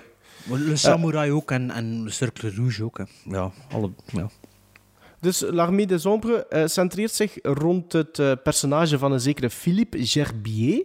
En dat is een hooggeplaatste man binnen het Franse verzet tijdens Wereldoorlog 2, wanneer de Duitsers Frankrijk bezet hadden. Het is wat moeilijk, vind ik, om veel van de film zelf te vertellen. Enkel misschien dat de film begint wanneer dat die Gerbier gearresteerd wordt en overgebracht naar een kamp. Um, ja, het is eigenlijk een soort van weergave van hoe dat er toen effectief aan toen ging in dat verzet. En ik gebruik speciaal effectief, want ik heb gelezen dat uh, Jozef of uh, Joseph Kessel, op wiens roman de film gebaseerd is, en uh, regisseur en co-scenarist Jean-Pierre Melville dus, effectief lid waren van l'Armée des Ombres tijdens Wereldoorlog ah, 2. Oké. Ja, ja, ja. ja. Ja, maar, maar, maar je zegt dat de Engelse... Soleil Rouge is wel niet van uh, Melville, hè? Le Cercle Rouge? Nee, Le Cercle Rouge, ja, bon, Soleil Rouge niet, hetgeen dat jij zei. Ah, ja. Nee, nee, Soleil heb ik niet gezegd, hè. Le Cercle ah. Rouge. Dus Ah, misschien heb je verkeerd begrepen. Maar maar je zegt Army, uh, Army of the Shadows, zeg je, maar dat is de Amerikaanse titel. De Britse titel is Army in the Shadows. Uh, Ja, maar, ja, wel, ja, maar op, de, op mijn dvd staat er ook Army in the Shadows, In, denk ik. ja. Ja, ja, voilà. Ja, het is, het is raar. maar natuurlijk, als je het letterlijk vertaalt, is of eigenlijk wel... Ja, en volgens mij, als de generiek begint, want Sven, toen de DVD kende zelfs, op de generiek staat er, op de titel staat er volgens mij Army of the Of, Shadows. ja. Op de pancarte. Dus Ja. allee, ja, in elk geval, het is de armee de, de, de, de Lombre. Ehm, maar ik zei de vorige aflevering, Sven, dat ik dat straf vond dat ik hele Cercle Rouge goed vond, maar je, je sprak... dat- Maar heb je de Samurai gezien, of niet? Nee. Nee, maar ik, ik vind dat goed op een manier, maar ik vind dat ook niet zo heel goed. Maar dat jij dat goed vindt, vind ik wel straf, omdat dat... Cercle Ja? Ja, dat heb ik niet gezien, maar gewoon Ah. heel veel zijn stijl, omdat dat zo'n beetje lingert. Dat is, zo, dat is gewoon een cool. En ik vind dat dat ja, hier natuurlijk op een andere manier. Ik kan, ik kan de film al gezien. Kun je dat jullie hem al gezien? Nee. Of, Nee, eh, nee. Maar had hem in uw collectie is, Sven? Zonder dat het wist? Zonder dat ik het wist. Ja, oké. Ja, omdat ik zo, ik heb zo'n hele hoop Franse films eh, van die, die tijdsperiode ooit eens gekregen en gekocht. eh, omdat ik nogal een, ook een fan ben van Alain Delon. Dus ik heb Ja. heel veel van Alain Delon zitten. en ja, die, die heb ik ooit eens gekregen, denk ik. Ik weet het niet meer. En, maar ik, ik kan hem... Ik denk dat nu de oh, tweede of de derde keer is dat ik hem gezien heb. Ik kan het niet met zekerheid zeggen. Maar ik wist wel... Wat ik wel nog wist, is dat ik goed moest, goed moest opletten van in het begin. Want dat ik de vorige keer dat ik hem gezien heb, zoiets had om duur van... Ja, hoe- wat, wat gebeurt er nu? Of wat, hoe zit het hier nu juist in elkaar? Of, of ik heb hier precies iets gerateerd? Ben- ja, en- moet dat toch mee, een beetje mee... mee allee, ik heb dan toch met Nederlandse ondertitels zien. Ik ben blij dat ik Ja, dat... ja eh, mijn, mijn Frans is zeker niet goed genoeg voor dat zonder ondertitels te zien. eh. Maar, allee, wat, wat, ik, vind, ik vind dat de hele film een beetje een Il Conformista vibe heeft. Ja, absoluut. Ja, ja. Dat, de, allee, die, die film, dat is niet een voor de hand liggend narratief. Het is ook niet hapklaar. Ehm, Zeker niet. Zeker niet Het is, hapklaar. het is niet hapklaar, maar het heeft wel een bepaalde... Ja, weet je wat ook een beetje is? Ik weet ook niet goed hoe dat, dat Vichy-regime hoe dat dan in elkaar zat. Die Franse geschiedenis tijdens de Tweede Wereldoorlog. Ze, zitten, ze gaan naar Parijs, maar Parijs was bezet. Terwijl Nee, dat nee, nee, Parijs- Marseille gaan ze. Parijs, ja, het is eigenlijk... Naar, Marseille, naar, Par- naar Parijs toch ook? Die madame was ze toch in Parijs gaan bezoeken? Ah, ja, ja, ja, dat is zo. Ja, ja, ja. Ja, maar het is gelijk dat jij ook zegt, Bart. Ze Het is waren, ze waren maar even er vrij- bezet, hè, Frankrijk. Hè. Frankrijk heeft Ja. direct eigenlijk gecapituleerd. Hè. Ja, maar de- er is zo'n een, een grens, hè. de Vichy-regime. hè, de- Wat zuiden, dan hè. eigenlijk... Ja, de die- maar ja, zo, dat, dat, ja, maar dat begint redelijk eh, laag onder Parijs als. Hè. Volgens mij Rennes en zo dat viel al onder het Vichy-regime. Dus, dus dat ik niet zo goed weet. En die aan auton autonoom bestuur, dacht ik. En ik dacht, vanaf boven de grens is het bezet door de Duitsers. Ja, Maar, je hebt die Pétain, hè, de maréchal Pétain. Dat was een, een oorlogsheld uit een Eerste Wereldoorlog. En je had de Gaulle langs de ene kant en de Ja. Pétain langs de andere kant. Maar de Gaulle is gevlucht. Ah, je Dus zit in de film ook, hè? Je Ja, zit, eh, je ziet je zit eigenlijk- heel, heel iconisch in de film ook, hè? Zonder ziet- dat hij- Niet in Frankrijk, hè. Ah ja, nee, nee, zonder dat ze zeggen dat de goal is. Ze Ja. voelden dat de goal is aan de beeldvoering alleen. Ik vond dat fantastisch gedaan. Ik vond dat echt zo van... Die zit er zo 30 seconden, scène van 30 seconden en je weet gewoon, dat is de goal. Ja. En ik heb dat toen een keer opgezocht, like dat hij zegt, en toen dacht ik, ja, moet hem wel zijn. En dat vond, dat vond ik wel ferm. Maar eh, ja, dus voor mij, voor, de, ja, voor, dat, voor dat er beter, allee, voor dat goed te verstaan, want ja, Maarten, gewoon me, allee, hij was juist aan het zeggen dat hij inderdaad goed moet opletten, want... En Ik moet eerlijk de- zijn, ik had eigenlijk gehoopt dat, dat historicus Bart eigenlijk dat eigenlijk heel goed had nog een keer kunnen kaderen voor mij ook allemaal. Ja, ja Want- nee. Ja, ik, ja, ik, weet, ik wil het wel een keer opzoeken. Allee, ik wou het voor mezelf een keer opzoeken. Van, hoe zat dat nu met dat Vichy-regime? Waar Vichy, stopte dat? Vichy-regime. Vichy, ja. Waar, waar stopt dat? Waar begint dat? Wat, wat was dat? Maar ja, kijk, allee, dus het is voor mij ook niet heel duidelijk. Waar zitten, die, waar zitten ze constant eh, in, de, in, het, in het verzet? Is dat in het bezette gebied of is dat het, kap, allee, in het autonome gebied? Maar dat is nu ook wel niet de essentie van de film om dat te weten, denk ik. Het is een beetje... Ja, het is een beetje, misschien ook zelfs Dunkirk, dat allemaal niet zo heel afgeleid en gedefinieerd Ja, het is. is en, niet echt... Narratief is het niet zo... Het voelt ook heel ehm, ehm, fragmentarisch aan. Ook omdat ik denk dat je in momenten. 69 dat iedereen zich bewust was van hoe dat die situatie is geweest. Ja, dat maar, de met, met wat er met de personages, want plots zit je zit met twee voice-overs. Hè. Plots Ja. is de ander aan het vertellen. Hè, Jo- Jean-François, Ja, ja. ja, wel dingen, hè. die acteur is dat, hè? Eh, Sven van Le Cercle Rouge is dat toch? Die andere voice-over? Of is dat hem niet? Die acteur van Le Samouraï en Le Cercle Rouge. Le Cercle Rouge is Yves Montand, hè? Ah, maar Is dat, is dat hem niet ook in... eh, Jean-Pierre? Cas- Cassel is... Jean-Pierre Cassel. Dat is de Ja, vader ja, van juist. Vincent Cassel, hè? Ah, juist, Ja. juist, Ah, ja, juist, is juist. Ah, ja. Ja. Oké, dat wist Ja, ik dat niet. klopt, ja, dat klopt want, want je zit dan plots met, met twee, inderdaad, twee voice-overs. En ja, het is, het, is, het is niet makkelijk. Ik vind het geen makkelijke film. Je moet echt wel, godverdomme, Wakker zijn, hè? Ja. wakker zijn. Wat ja, ik een inderdaad. heel grave scène vind, dat is de scène met een barbier. Amai. Ja. En, Dat en, het voor, en, En, en het wat voorgaande. Dat voelt ook niet aankomen, hè? Spannend, spannend, Dat voelde toch spannend. volledig niet aankomen. Nee. Amai niet. Ook omdat hij er zo Inspector Clouseau uit ziet, hè? Ja. Zo met dat snorken zo. zo. En ook hoe dat, dat zo opgebouwd wordt, dat duurt ellenlang. Hè? En Ja. blikken, continu blikken naar elkaar, blikken weg, blikken naar elkaar, blikken weg. Oh, dat vond, dat, vond dat heel goed gedaan. Vond dat heel goed En gedaan. ik En vond de ook de hand- parachutescène vond ik ook fantastisch. ja, ook die op, dat- opbouw. Op, op dat vliegtuig, die opbouw en dan zo... Ja. En de Ja. handdoekscène. De keukenhanddoek. De Dat weet ik al niet? Dat- Ik, ik weet dat ook al niet meer. Ah, ja, ja, ja. Oh, ja, ja. Oh, fantastisch. Fantastisch. Ja. Ja, fantastisch. Fantastisch. Eh, Ik ja. heb nog nooit een keukenhanddoek als wapen gezien in de film. Ik vond dat dus zeer origineel. Ja, gewoon. Ge- ook wederom daar die opbouw van eh, de muren zijn flinterdun. Uh, die- had een dine geen mes? Eh, moeten we wachten tot een dien terugkomt met zijn mes? Eh, kunnen we hem wurgen? Eh, het ligt er een doek. Allee, jong. Dat, en, dat, en je voelt die een gast Ja, die staat weet- er wel, hè. die weet van- staat daar, hè. Ja. Ehm, nee, ik, ehm, ik, had, ik had wel... Ik heb, ik heb de Sombre wel in twee keer moeten zien. Ehm, ik heb zelfs het tweede stuk, denk ik, drie uur geleden nu ehm, pas eh, beëindigd. Ehm, ik had wel maar momenten zoiets van... hmm, Ik weet... Ik, ik had wel in mijn achterhoofd met L'Armée des Ombres... Ik hoop dat dat een seal... Allee, voor mij dan, hè. Ik hoop dat dat een seal of- of approval kan zijn. En ik had bij bepaalde stukken van... Ah, had dat niet misschien iets sneller kunnen gaan? Ehm, en dat verdween dat weer uit mijn gedachten. En bij een ander stuk had ik weer zoiets. En dat verdween dat weer uit mijn gedachten. En, want de, de, de, de mise en scène van, van, van, van, de, van eigenlijk gans de film is met momenten echt wel uitmuntend. Hoe dat er daarover nagedacht De geweest is. soundscape ook. Ook. Ja, dat is typisch voor Melville. Ja. Le Samurai, dat- die film is zo cool. Echt letterlijk cool, hè. Dat is zo... Ja, allee, dat is nu wel een andere film, maar er is gewoon een vrouw er in Le Samurai zitten. En zo van die rokerige baars op zijn Frans. Maar en zo was de muziek. De muziek is zo heel goed gekozen. Het is heel goede muziek en op het moment Ja. staat er ook geen muziek.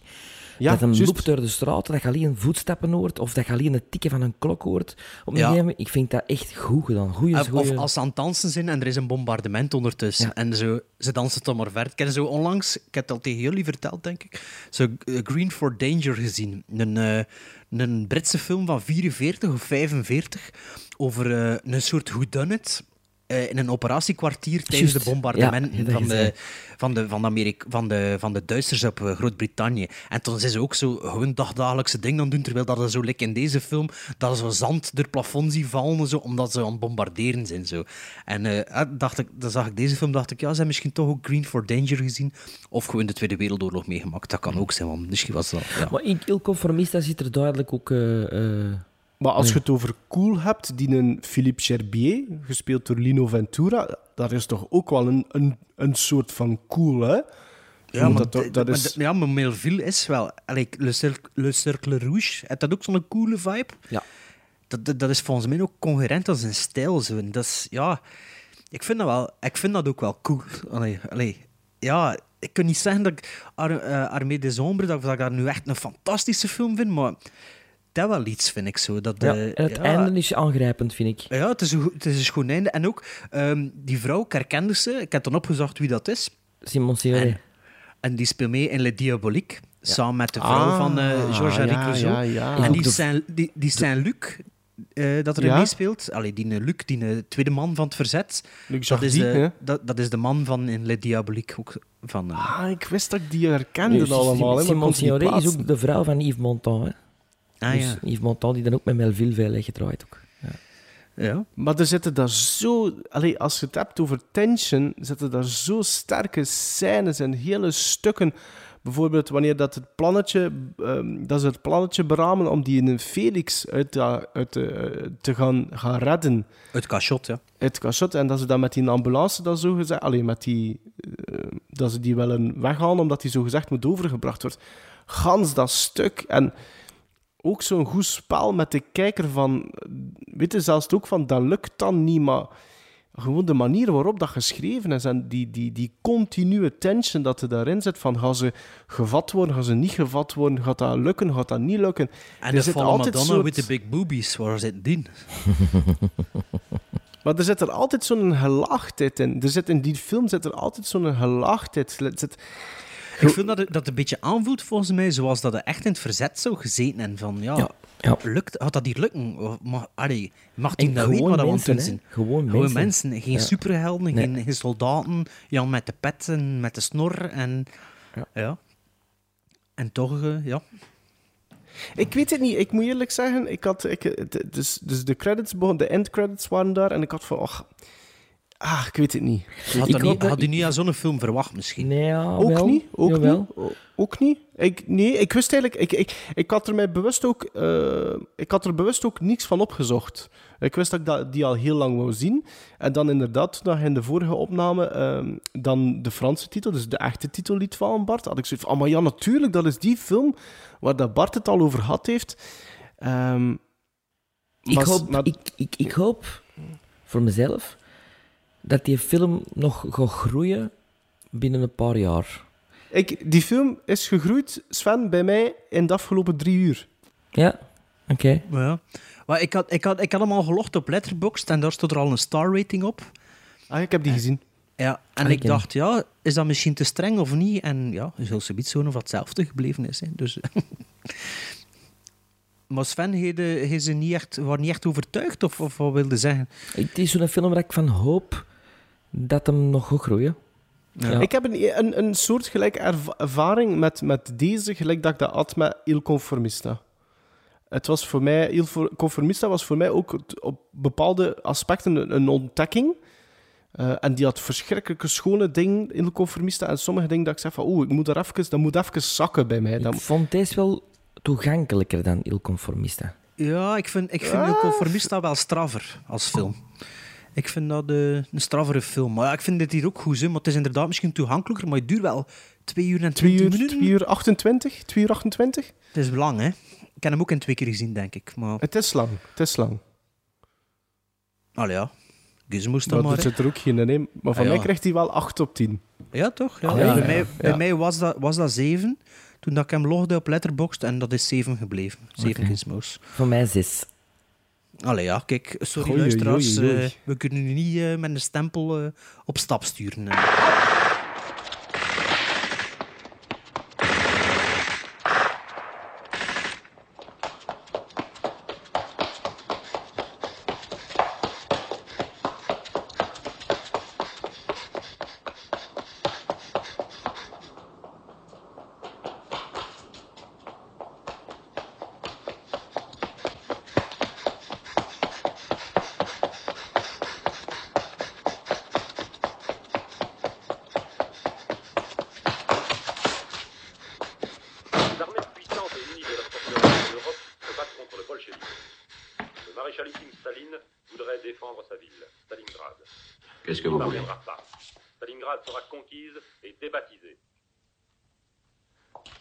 La barbe. Voor volgende aflevering 61 is het eindelijk, eindelijk, eh, na een hiatus eh, eh, eh, met andere eh, concepten en thema's in de aflevering, is het eindelijk tijd, Sven, dat jij naar jouw straffilm mag kijken als verliezer van de Oscar-pronostiek. Ja, het is... Kijk je er naar uit? Blade, hè, met Wesley Snipes, hè? Ja, ja het, niet, het is dat niet. Het Blade is 2 dan. of wilde naar Blade Trinity kijken? Nee, de, maar Blade 2 is wel de beste van de drie, hè? Eh, Del Toro, hè. Van Guillermo. Ik ga morgen met hem chillen, hè, morgen in Brussel. Ja, ja de, Ah, is dat de die workshop. masterclass morgen? Ja. Ja, workshop is niet masterclass. Ja, gewoon een gesprek waarschijnlijk. Panelgesprek of zo, ik weet niet. Ja. Ja, dus eh, Sven, je mag naar wat kijken weer? Ja, Blade of... Blade of the Immortal van Takashi Miike. Oh, dat Dat Ja, op voilà, Netflix dat, hè. staat voor de luisteraars. En voor ons ook natuurlijk. Het staat op En het, is Netflix. geen, en het is geen 1 april grap hè, van Bart. We gaan er dus effectief over hebben, want het is Sven zijn straffilm. Dus Sven, jij moet die bekijken. En Oh dan, God. als, en dan eh, was ik de winnaar van de Oscar-pronostiek. En mijn prijs was dat ik twee films aan jullie mocht geven. Dus dat we gaan... Eh, wacht, ik verwacht iets met poppen. Nee. Of nee, een western, nee. als westernliefhebber. Nee, nee, nee. Ah, waar? ik weet het niet. Ja, misschien. Nee, luistert. Ehm, ik weet er al één sowieso. En het is één dat ehm, Sven ooit heeft laten vallen. En is die kapot? Lap. Eh, Sven liet hem vallen in eh, zijn Don Vierde Ridder ooit. Ik heb één van de films dat we, dus de- één van de twee films dat we sowieso gaan bekijken, is Lucky. Is de laatste film van Harry Dean Stanton. Oh. En over de andere ben ik nog aan het twijfelen. Dus sowieso al Blade of the Immortal en Lucky, eh, dat zijn er beiden. Allee, Blade of the Immortal is, is 2018 of het gaat 2017 zijn Die waarschijnlijk. is vorig jaar uitgekomen, ja. Ah, En Lucky dus ook Oh, 2017. maar die Lucky, daar zie ik wel naar uit. Ja. Are you ready? Yes. Excellent. This is the uppercase A.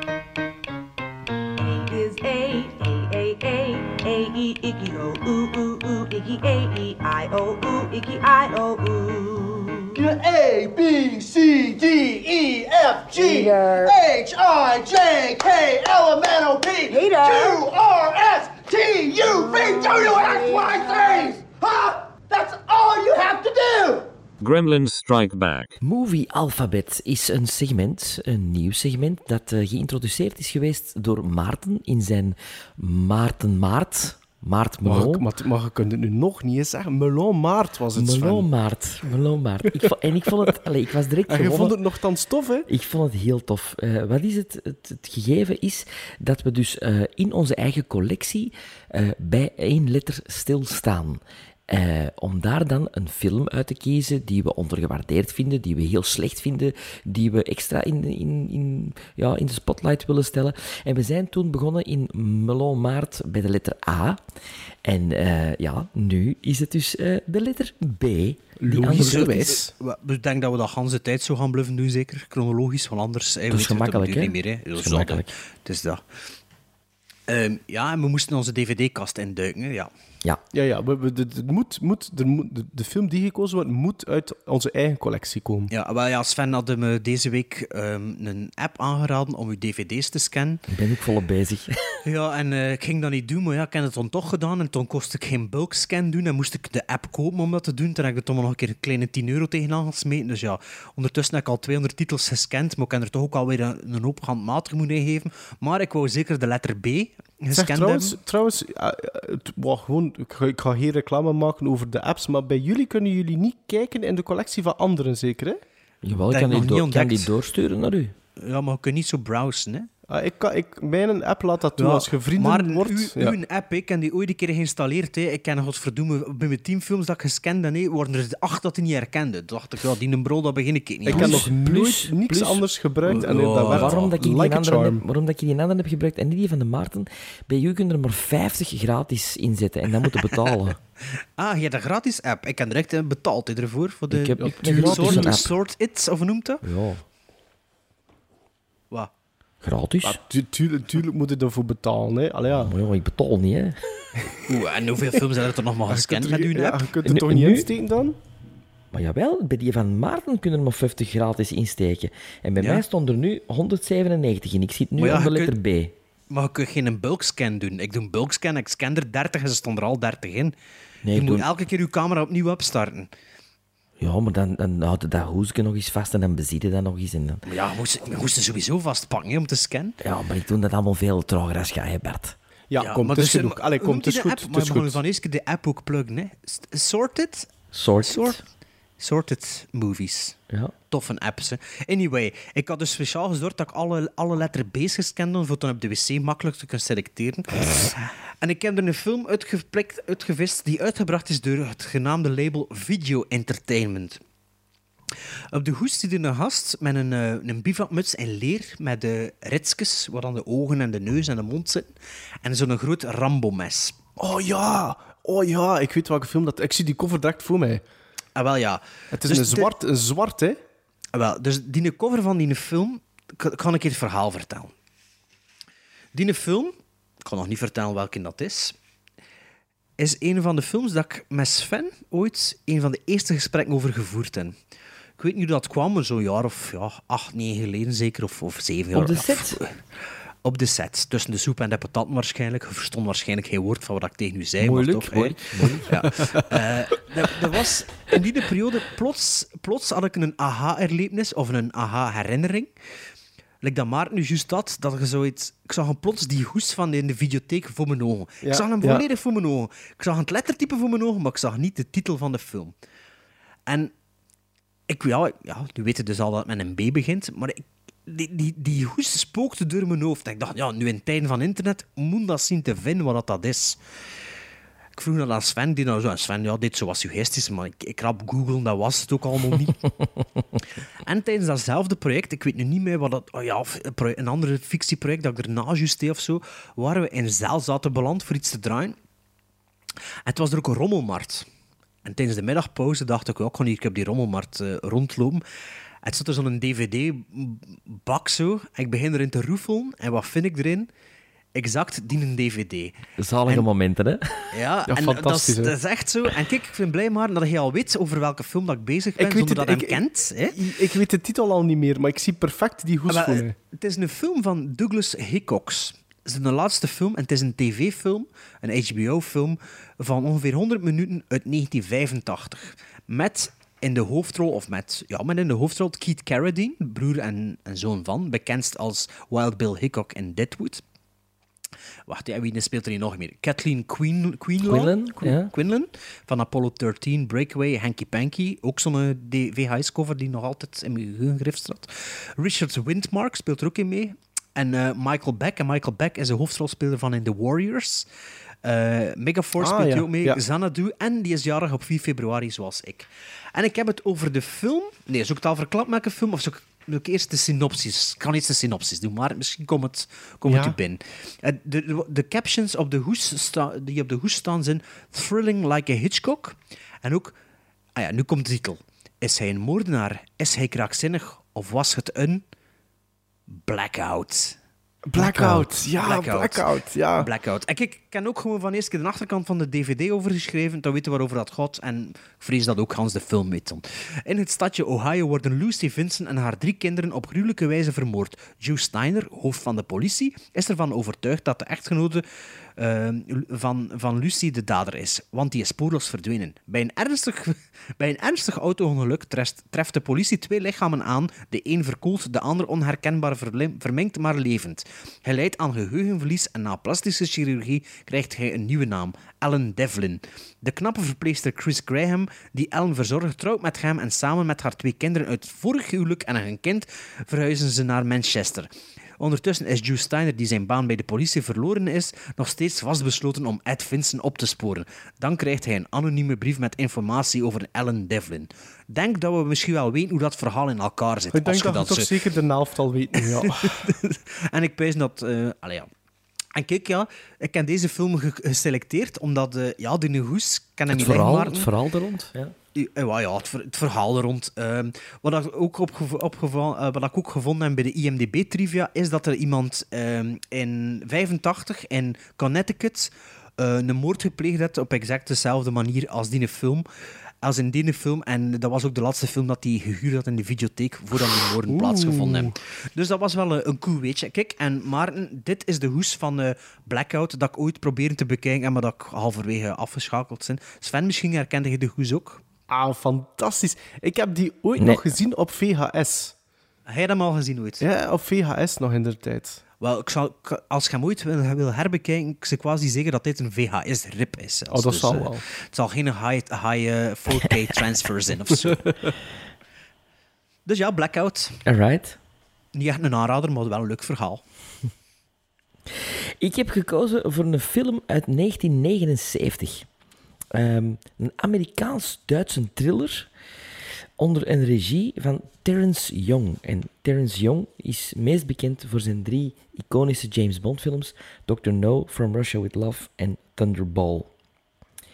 Ehm, het is naar een roman van Sidney Sheldon. Sidney Sheldon eh, is zo'n veelschrijver, of, is, of vrouw of een man, ik weet niet of dat een vrouw of een man is, maar het is zo'n een, een aspe eh eh, avant la lettre. Veelschrijver, ja. zo, Sidney Sheldon.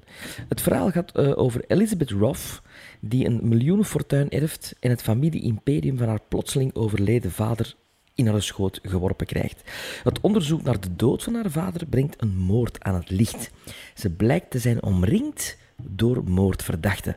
Wanneer ze het bedrijf niet wil verkopen, moet ze vrezen voor haar leven. Een beetje een Agatha Christie-achtig verhaal. ehm, met een ongelofelijke cast. Wie speelt erin mee? Audrey Hepburn in een van haar latere rollen. Ben Gazzara, James Mason, Omar Sharif, Romy Schneider en Gert Freube. De Gert Freube die de Goldfinger ook eh, heeft gespeeld. Ik heb het over Bloodline. Geen idee. Met fantastische, fantastische muziek van Ennio Morricone. Ik heb de, de plaat er ook van. Ehm, en het is zo'n film die je ja, in de lijn van Death on the Nile of Murder on the Orient Express wel zou kunnen zitten zo. Het is Bloodline. een Who Done It dan of zoiets. Het is eh, ja, een who done it, eh, meer een who is gonna do it. Ja. Dus want zij vreest voor haar leven en ze weet dat één van de mensen in dat imperium van haar vader het op haar leven gemunt heeft, maar wie? Een beetje tien kleine negertjes dan meer. Ja. Ja, en het is een iconisch, een iconische affiche ook. Als je, het is de nek van Audrey Hepburn met een rood lintje rond. Zo'n soort Ah. van, een soort van ehm, ehm, hoe, hoe noemt dat? Zo, Een lintje. ja, nee, zo gaat Een het zo. lintje. Nee, zo Een in- neklint. Nee, zo in het zwart, dan ook zoiets, maar een choker. Een choker. Ah, en een choker. Ja, Oké. Ja, Bloodline. Met de letter B. B. Ik heb tenslotte gekozen voor een film waar ik best, ja, toch wel best zwaar in teleurgesteld was. Het is een film uit 2016 en zwaar teleurgesteld als je rekening houdt met het bronmateriaal. Het is een animatiefilm. En het is gebaseerd op een graphic novel geschreven door Alan Moore en geïllustreerd door Brian Bolland. Eh, de titel daarvan is Batman The Killing Joke. En die graphic novel is, ja, is best wel belangrijk eigenlijk. En sommige aspecten van dat boek hebben zelfs een doorslag gehad in de continuïteit van de, ja, de mainstream Batman-verhalen, zoals dat we eh, die kennen. En series en whatnot allemaal. En eh, ik denk dat de graphic novel eigenlijk het best gekend is voor mensen die er niks van zouden weten, omdat er in dat verhaal een, eh, de Joker een origin story krijg- krijgt. Van hoe hij uiteindelijk de Joker is geworden en wie dat, dat eigenlijk eh, was. Ehm, nu, Die was toch highly anticipated, die film, hè? Als die, als Absoluut. die menig, menig man was razend enthousiast ehm, toen, toen, toen, toen, toen dat er een verfilming op til stond. En, en, en al zeker natuurlijk toen dat bekend werd dat zowel Mark Hamill opnieuw de stem aan de Joker zou verlenen en Kevin Conroy, wat dat eigenlijk ja, met stip, denk ik, mijn favoriete eh, stemacteur is voor Batman, ook weer opnieuw The Dark Knight eh, zou gaan doen. Ehm, maar al snel waren er een paar problemen. Probleem 1. Ehm, om het verhaal van die bijna, ja, voor sommigen holy grail der Batman graphic novels te vertalen naar een film, werd gekozen voor een zekere Brian Azzarello, wiens enige andere credit als screenwriter voor die film een segment, dus een stukje, een klein stukje was, uit de animatiefilm Bat- Batman Gotham Knights acht jaar eerder. Dus tussen die en The Killing Joke had hij niks gedaan. Het tweede probleem is dat The Killing Joke eigenlijk als bronmateriaal te mager is om, om daar een deftige runtime uit te halen. Zeker als je dan denkt voor een featurefilm. Uh, dus je hebt een paar opties. Ofwel je alsnog enkel met die The Killing Joke aan de slag en houd het kort. Of je probeert wat dialogen toe te voegen en wat scènes te rekken om je runtime te, te, te vergroten. Of je schrijft zelf een volledig nieuw stuk van een half uur dat je als soort van proloog gebruikt in de film. En dat is de optie waar men voor ging. En dat is eigenlijk de, de, de, de, uh, de reden dat Hans die film eigenlijk naar beneden haalt, omdat die verhaallijn waarin Batgirl centraal, centraal staat, eh, voor mij persoonlijk niet werkt. En voelt ook niet thuis in dat wel toch gekende universum van Batman. En de handelingen van Batman voelen, voelen daardoor wat te atypisch aan. En dan zeker met betrekking op een personage dat zo dicht bij hem staat. Uh, na een half uur dan uiteindelijk begint de Killing Joke dan echt. En dat valt goed mee. Ik vond dat dat nog een redelijke getrouwe adap adaptatie was. En dan is het gedaan. En dan is het plots gedaan natuurlijk. Ja, dat is mega raar, hè, dat einde. Ja, dat, ja maar dat, dat, dat is wel hoe dat graphic novel ook eindigt. Hè? Ja, maar ik, ik zat er naartoe te zien, want je duurde, je zegt een half uur aan toegevoegd, maar het duurde maar een uur en... Een uur en kwart. Voilà. Ja. Ik, vond dat, ik zat er naartoe te kijken en ik zei, ah ja, dat is tof, Oké, okay, uh, maar ik vond dat ook teleurstellend, omdat er zoveel buzz rond was. En toen, ik dat eindelijk zag, dacht ik van ja. ja Niet alleen okay. dat, ik was ook, eh, eh, op het moment ook dat de eerste trailer dan tevoorschijn kwam, ik was, en ik blijf geen fan van die stijl van animatie dat ze voor gekozen hebben. Ik vind dat dat zo'n beetje ja, cheap aanvoelt. En uiteindelijk, als je dat allemaal samen alles optelt, ik vind het een beetje onrespectvol, komt het dan ook over voor mij dan ten opzichte van, van de graphic novel. Dus, de graphic novel is van Frank Miller, hè? Of nee, niet? nee, nee. De, de, de, graphic novel, uh, de, de graphic novel werd geschreven door Alan Moore en, en uh, geïllustreerd door Brian Bollard. Ah, oké, okay, okay. dat had uh, Frank, Frank Miller was ook. Nee, dat is nee. The Dark Knight Returns of zo zeker. The Dark Knight Returns, ja. Ja, ja, ja. ja. Dus ook geen aanrader dat je uit je collectie gevestigd. Nee.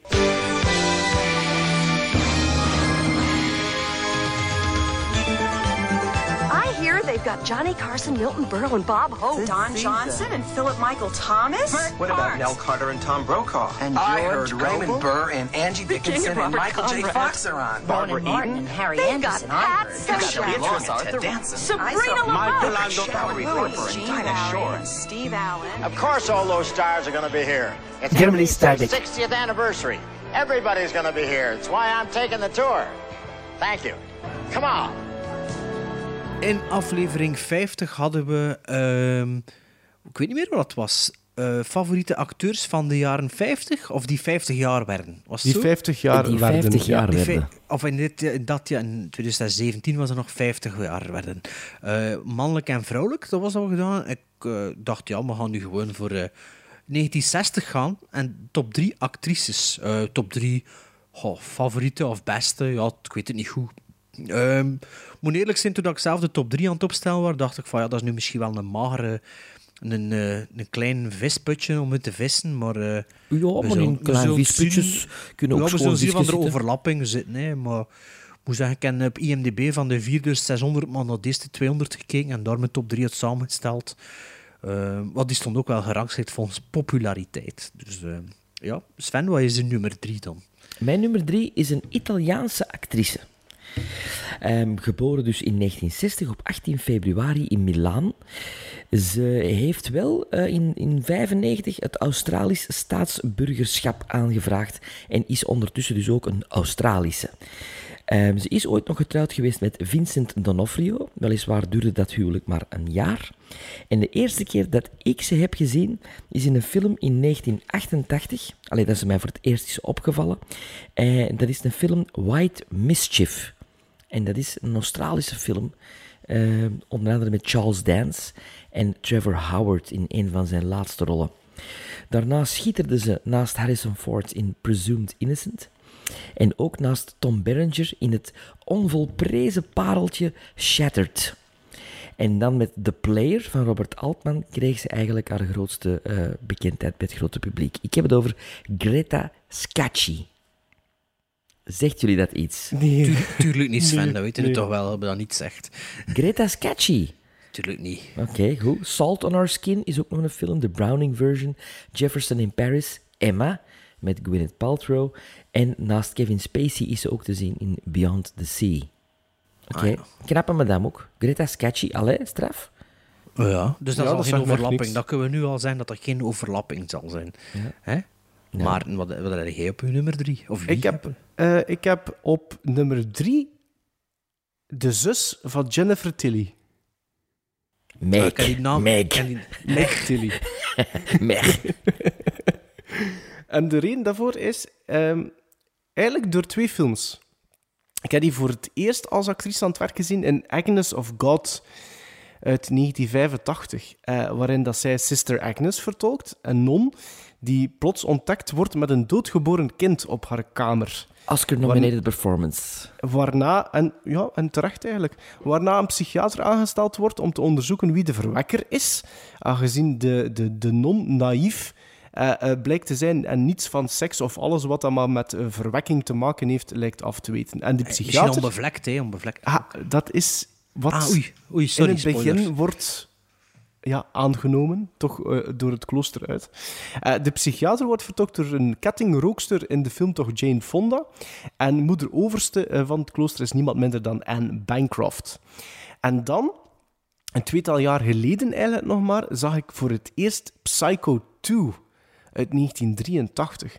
Wat dat voor mij misschien wel een van de beste en meest gedurfde sequels ooit moest zijn. Geschreven door Tom Holland, waarin dat die eh McTilly Mary Loomis vertolkt. En in beide films is die echt wel goed. En voor die twee films alleen verdient ze het dan voor mij om op nummer 3 te staan. Ze heeft al andere films natuurlijk op al palmarès. The Big Chill, wat natuurlijk ook wel een bekende film was uit 1983, denk ik. Eh, Masquerade en eh, onder andere Body Snatchers van Abel Ferreira. En, En ze een zat- heel leuke film met Judge Reinhold, Offbeat. Offbeat. Zo'n comedy van de jaren 80. Heb jij het niet onlangs in de podcast gehad over War Machine? Eh, Death Machine. Nee, Nee, War van- Machine ook hè, met Brad Pitt. Ja? Van Netflix exclusive. Wie top 10 van het Ah jaar. ja, daar speelt ze, de, daar speelt ze inderdaad Jeannie de, McMahon. de vrouw, McMahon, de ja. vrouw in. Ja, ja, Ja. juist. Voilà, McTilly op nummer 3 van mij. Wel, Mijn nummer drie is eh, een vrouw die op 4 februari ook verjaart. Dezelfde verjaardag als ik, eh, maar wel geboren is in 1960. Ze heeft slechts 39 IMDb-credits en is nu vooral ehm, actief in, op theater, in de theaterwereld. Maar als je ze ziet, dan zeg je, ah ja, natuurlijk. En als je ze ergens anders ziet, zeg je, ah ja, natuurlijk. En moch, is dat dezelfde. Eh, ik weet niet of dat ze nu nog zo populair zou zijn in deze tijd, dat alles whitewashing is en zo. Maar ik heb het over eh, de vrouw die de rol speelde van Private Vasquez in Alien. Ik heb het dan over Janet Ah, Goldstein. ja. Goldstein, een Jodin en geen eh, Zuid-Amerikaanse of Centraal-Amerikaanse, geen Latina, maar een Jodin door en door. En Janet Goldstein die speelt ook ehm, Diamondback in eh, Near Dark en die speelt ook. ehm, hoe noemt ze weer? Hier, Janelle Voigt in Terminator 2. De Misschien mama, zegt- De stiefmoeder De sti- van allee, de John Connor, die ja. eigenlijk gedood wordt door eh, de Terminator 1000 met zijn eh, mes in haar kerel en er, eh, en er ehm, In de keuken. busmelk hè, in de keuken. Nee, nee.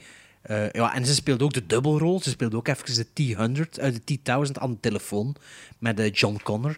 Dus dat is eh, Janet Goldstein. Eh, ik, wist niet of dat, ik weet niet of dat jullie wisten dat dat dezelfde actrice was als Veskes. En, eh, Ik je wist wie dat dat, wel. Je weet, wie, je weet wie dat Veskes is Ja, in ja, Aliens. zal wel zijn. Ja, maar ja, maar ja. maar ja. Maar dus, ehm, toen ik dat de eerste keer te weten kwam, was dat wel eh, ja, voor mij... Ah, mocht, is dat dezelfde? Want ik dacht echt wel dat dat een Latina was, maar eh, zo Joods als maar kan zijn, zou ik zo zeggen. Hè. Janet Goldstein. Goldstein. Speelt ook nog mee in eh, Little Weapon 2 trouwens. eh, loading in, Fear and Loading in Las Vegas en in Titanic. Maar ja, Ja, dus wel met Cameron Kliksje dus. Cameron en Cat- Catherine Big- Gigolo. Hè. Bigelow.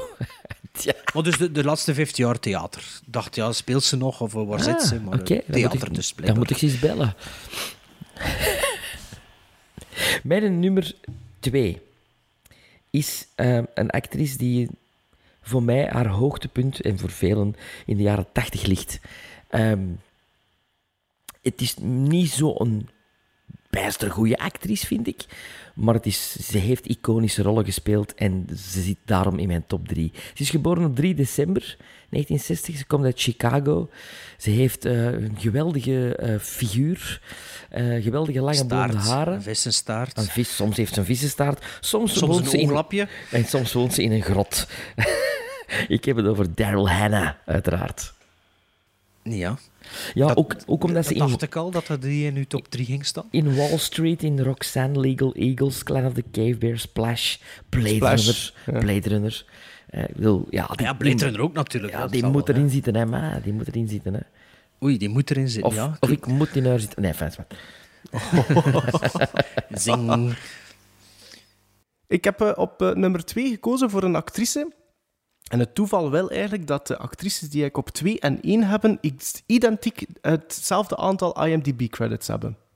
Eh, op nummer 2 een actrice die ik goed vind en die bevlogen is, is een redelijk wat genres doorheen haar carrière. En die zowel acteert in Engelstalige als Franstalige films. En op nummer 2 heb ik eh, Kristen Scott Thomas staan. Ik vind dat wel een hele goede actrice.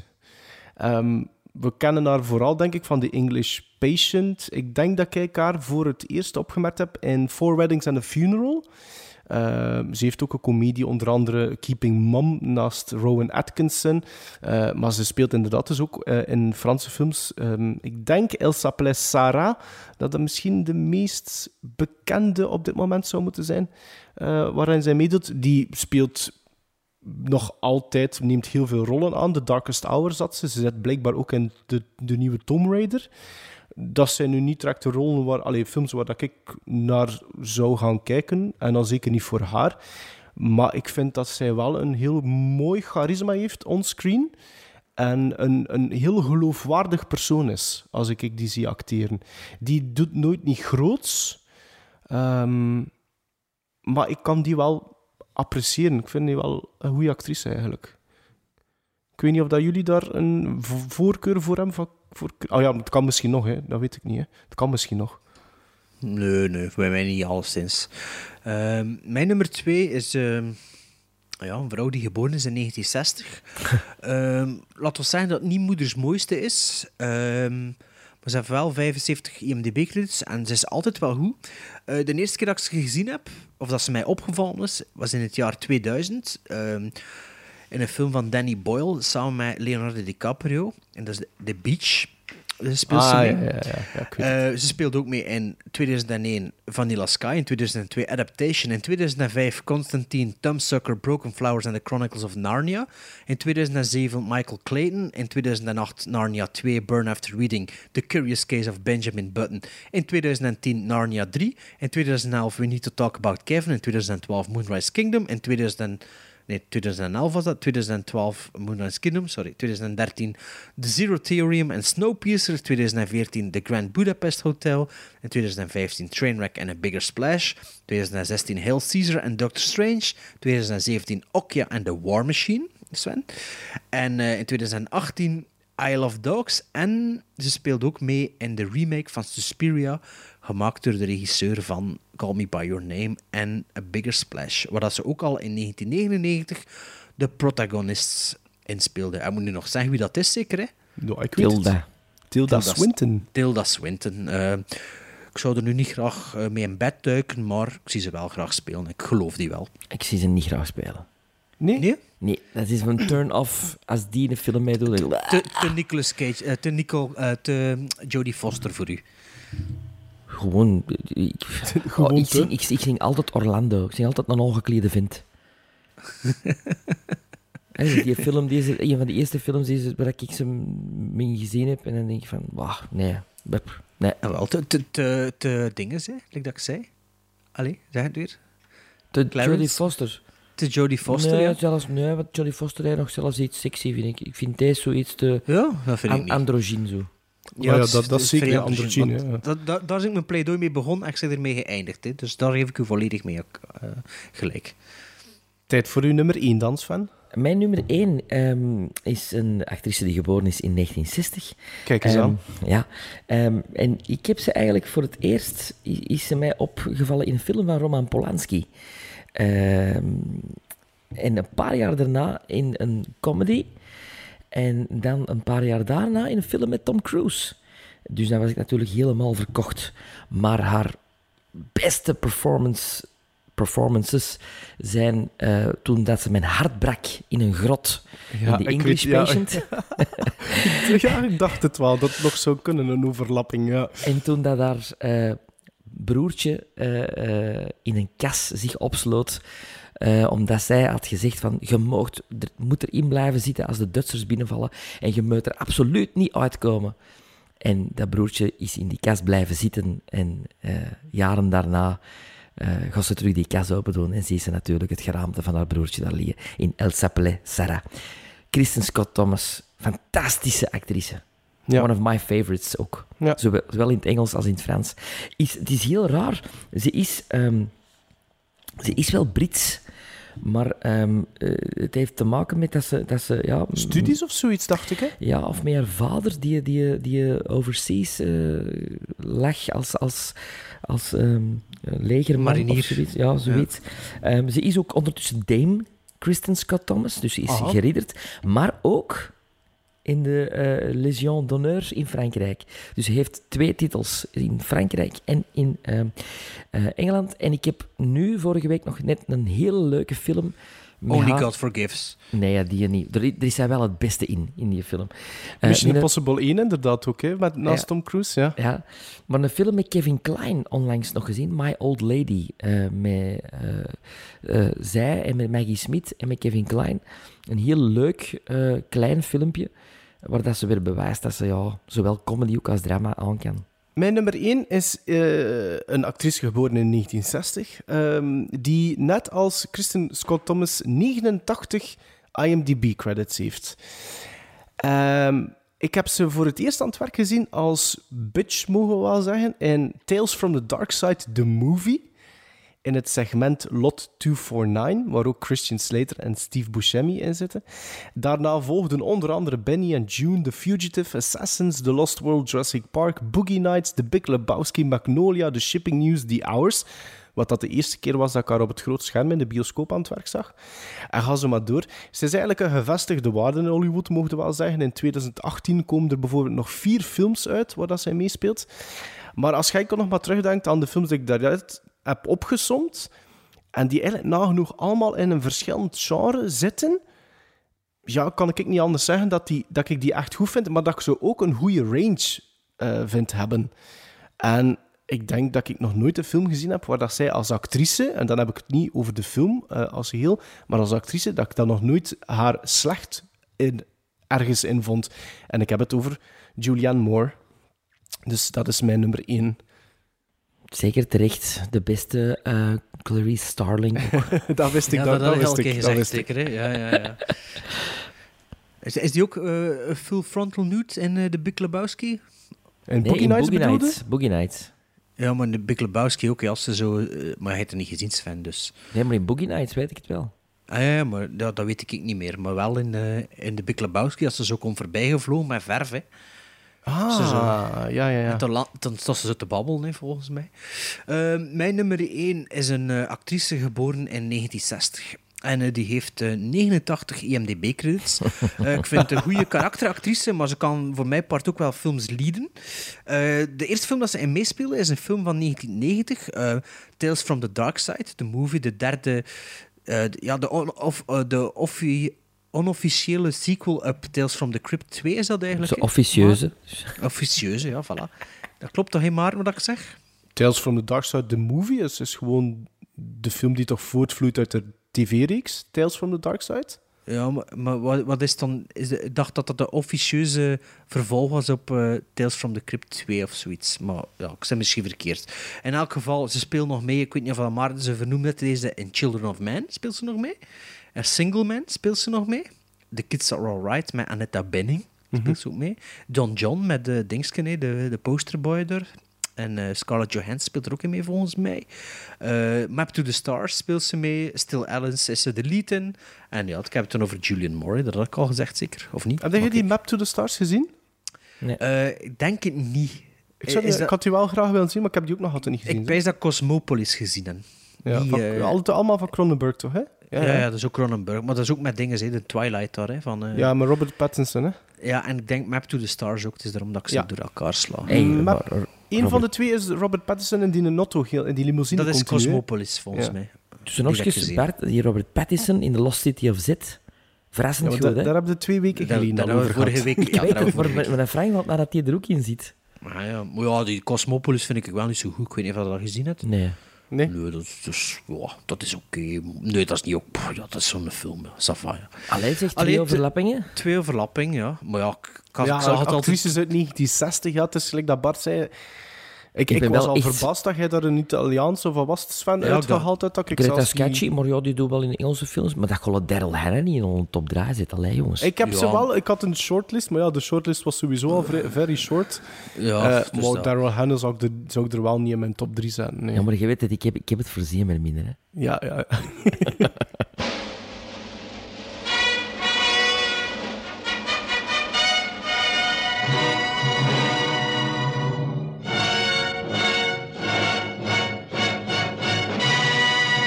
jullie zullen het niet gemerkt hebben, maar wij wel. Sven en ik vooral. Eh, we zijn hier, eh, het is bijna twee uur s'nachts en Maarten is moeten weglopen wegens familiële omstandigheden van eh, zonen die wakker worden en zo. Ah, zonen? Ik wist zelfs niet dat, zo- dat ik er meer dan één had. Ja, ik wilde ook niet al, al uw privéleven met onze luisteraars delen. nee. Ik wil een beetje in het midden laten. Maar dus Sv- Sven en ik hebben hier ehm 45 minuten tegen elkaar zitten babbelen in afwachting van Maarten. Misschien hoorde na de generiek of de eindtune nog een uitsmijter van 20 minuten als Sven en ik qua aan het misschien keuvelen nog zijn. een liedje of zo. Of, of, of terwijl dat ik de dag volledig aan Sven aan het verklappen, alleen niet verklappen, op aanvraag van Sven uit de doeken aan het doen ben. Ehm, ik weet het niet wat ik ga doen met de montage. Ik weet ook niet hoe lang dat een aflevering nu aan bezig is. Onze opnames zijn al 2 uur en 20 minuten bezig. Dus ehm, ik weet niet hoeveel stilte dat ertussen zit. Maar in elk geval, aflevering 60 zal waarschijnlijk iets korter zijn. Eh, maar eh, ja, we gaan op naar eh, aflevering 61 met eh, Clayton. Eh, nee, Logan. Lucky? Nee, Lucky. Lucky, gewoon Lucky. Lucky, ja. Lucky, ja. ja. Logan, Lucky Logan, Lucky Lu- Logan, Lucky. Ehm, en wie nog? Ah Ja, Sven mag naar de Blade of the Immortal kijken als straf. En we zullen wel nog iets anders vinden. hè. Tot ja, binnen twee weken, misschien drie, want Sven zit met een première en ik ben een week weg. Maar Ja. we zullen zien of dat we het ingepland krijgen. Hè. Eh, en anders volg ons op sociale media als je into onzin bent en into films. En ehm, ja, laat een keer een review achter als je goesting hebt. Hè. We hebben eentje gekregen sinds de laatste aflevering, dus dat is wel leuk. En eh, misschien tot eh, na de eindgeneriek. En dan heb je misschien nog een uitsmijter van 20 minuten. Now, was that civilized? No, clearly not. Fun, but in no sense civilized.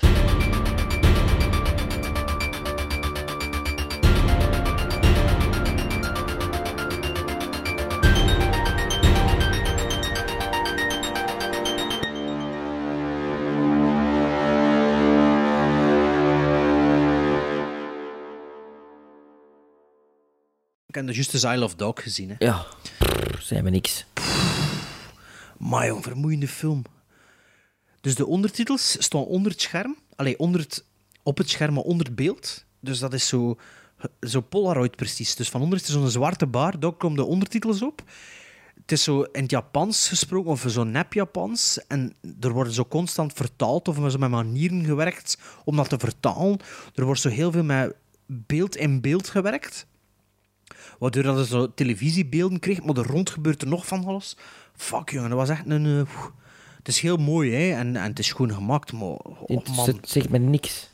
Maar het is ook echt niks voor ons. hè. Ik, Het begint super hectisch. Het is zo heel druk en stopt ook niet. En, Maar het is toch niet voor kinderen ook niet? nee, het is niet voor kinderen. Het is wel... eens- ja, als, ze, als ze kinderen kunnen verstaan wat ze zeggen, is het wel voor kinderen. Maar Gaat er wel eens ook kinderen zo? Nee, nee, zelfs, nee, zelfs dat niet. Maar, toch. Maar echt, jongen, dus, toen komt er zo eh Japanse ding in, in beeld, hè, zo geschreven en toen in het Engels dus nachtjes vertaald. Maar dat zijn dan eigenlijk ook al woordgrapjes. En toen dat er een ondertiteling er nog een keer onder. Maar terwijl dat dat dus zo op het scherm ziet, gebeurt er zo nog iets in beeld. En als er zo splitscreens zitten er superveel in. En als ze zo televisiebeelden doen in het verhaal, is er zo tekenfilmstijl. Dus de televisiebeelden of de videobeelden zijn zo tekenfilmstijl. Rond stop-motion animatie. Allee, allee, Wes Anderson had zo wel een ding, een... ehm, Alleen, dat is wel een- zo'n... eh, dat is een regisseur met een visie en met een stijl, maar ik ben Ja. niet zo'n fan, ik ben er niet zo'n fan van. Maar het is consistent, hè, maar pff, echt, die film was gedaan en zo. Zo van, is, ja, je vond dat echt niet goed. Ik zei, ja, ik, was, ik voelde het heel tijd dat het echt dat niet goed vond. Maar ja,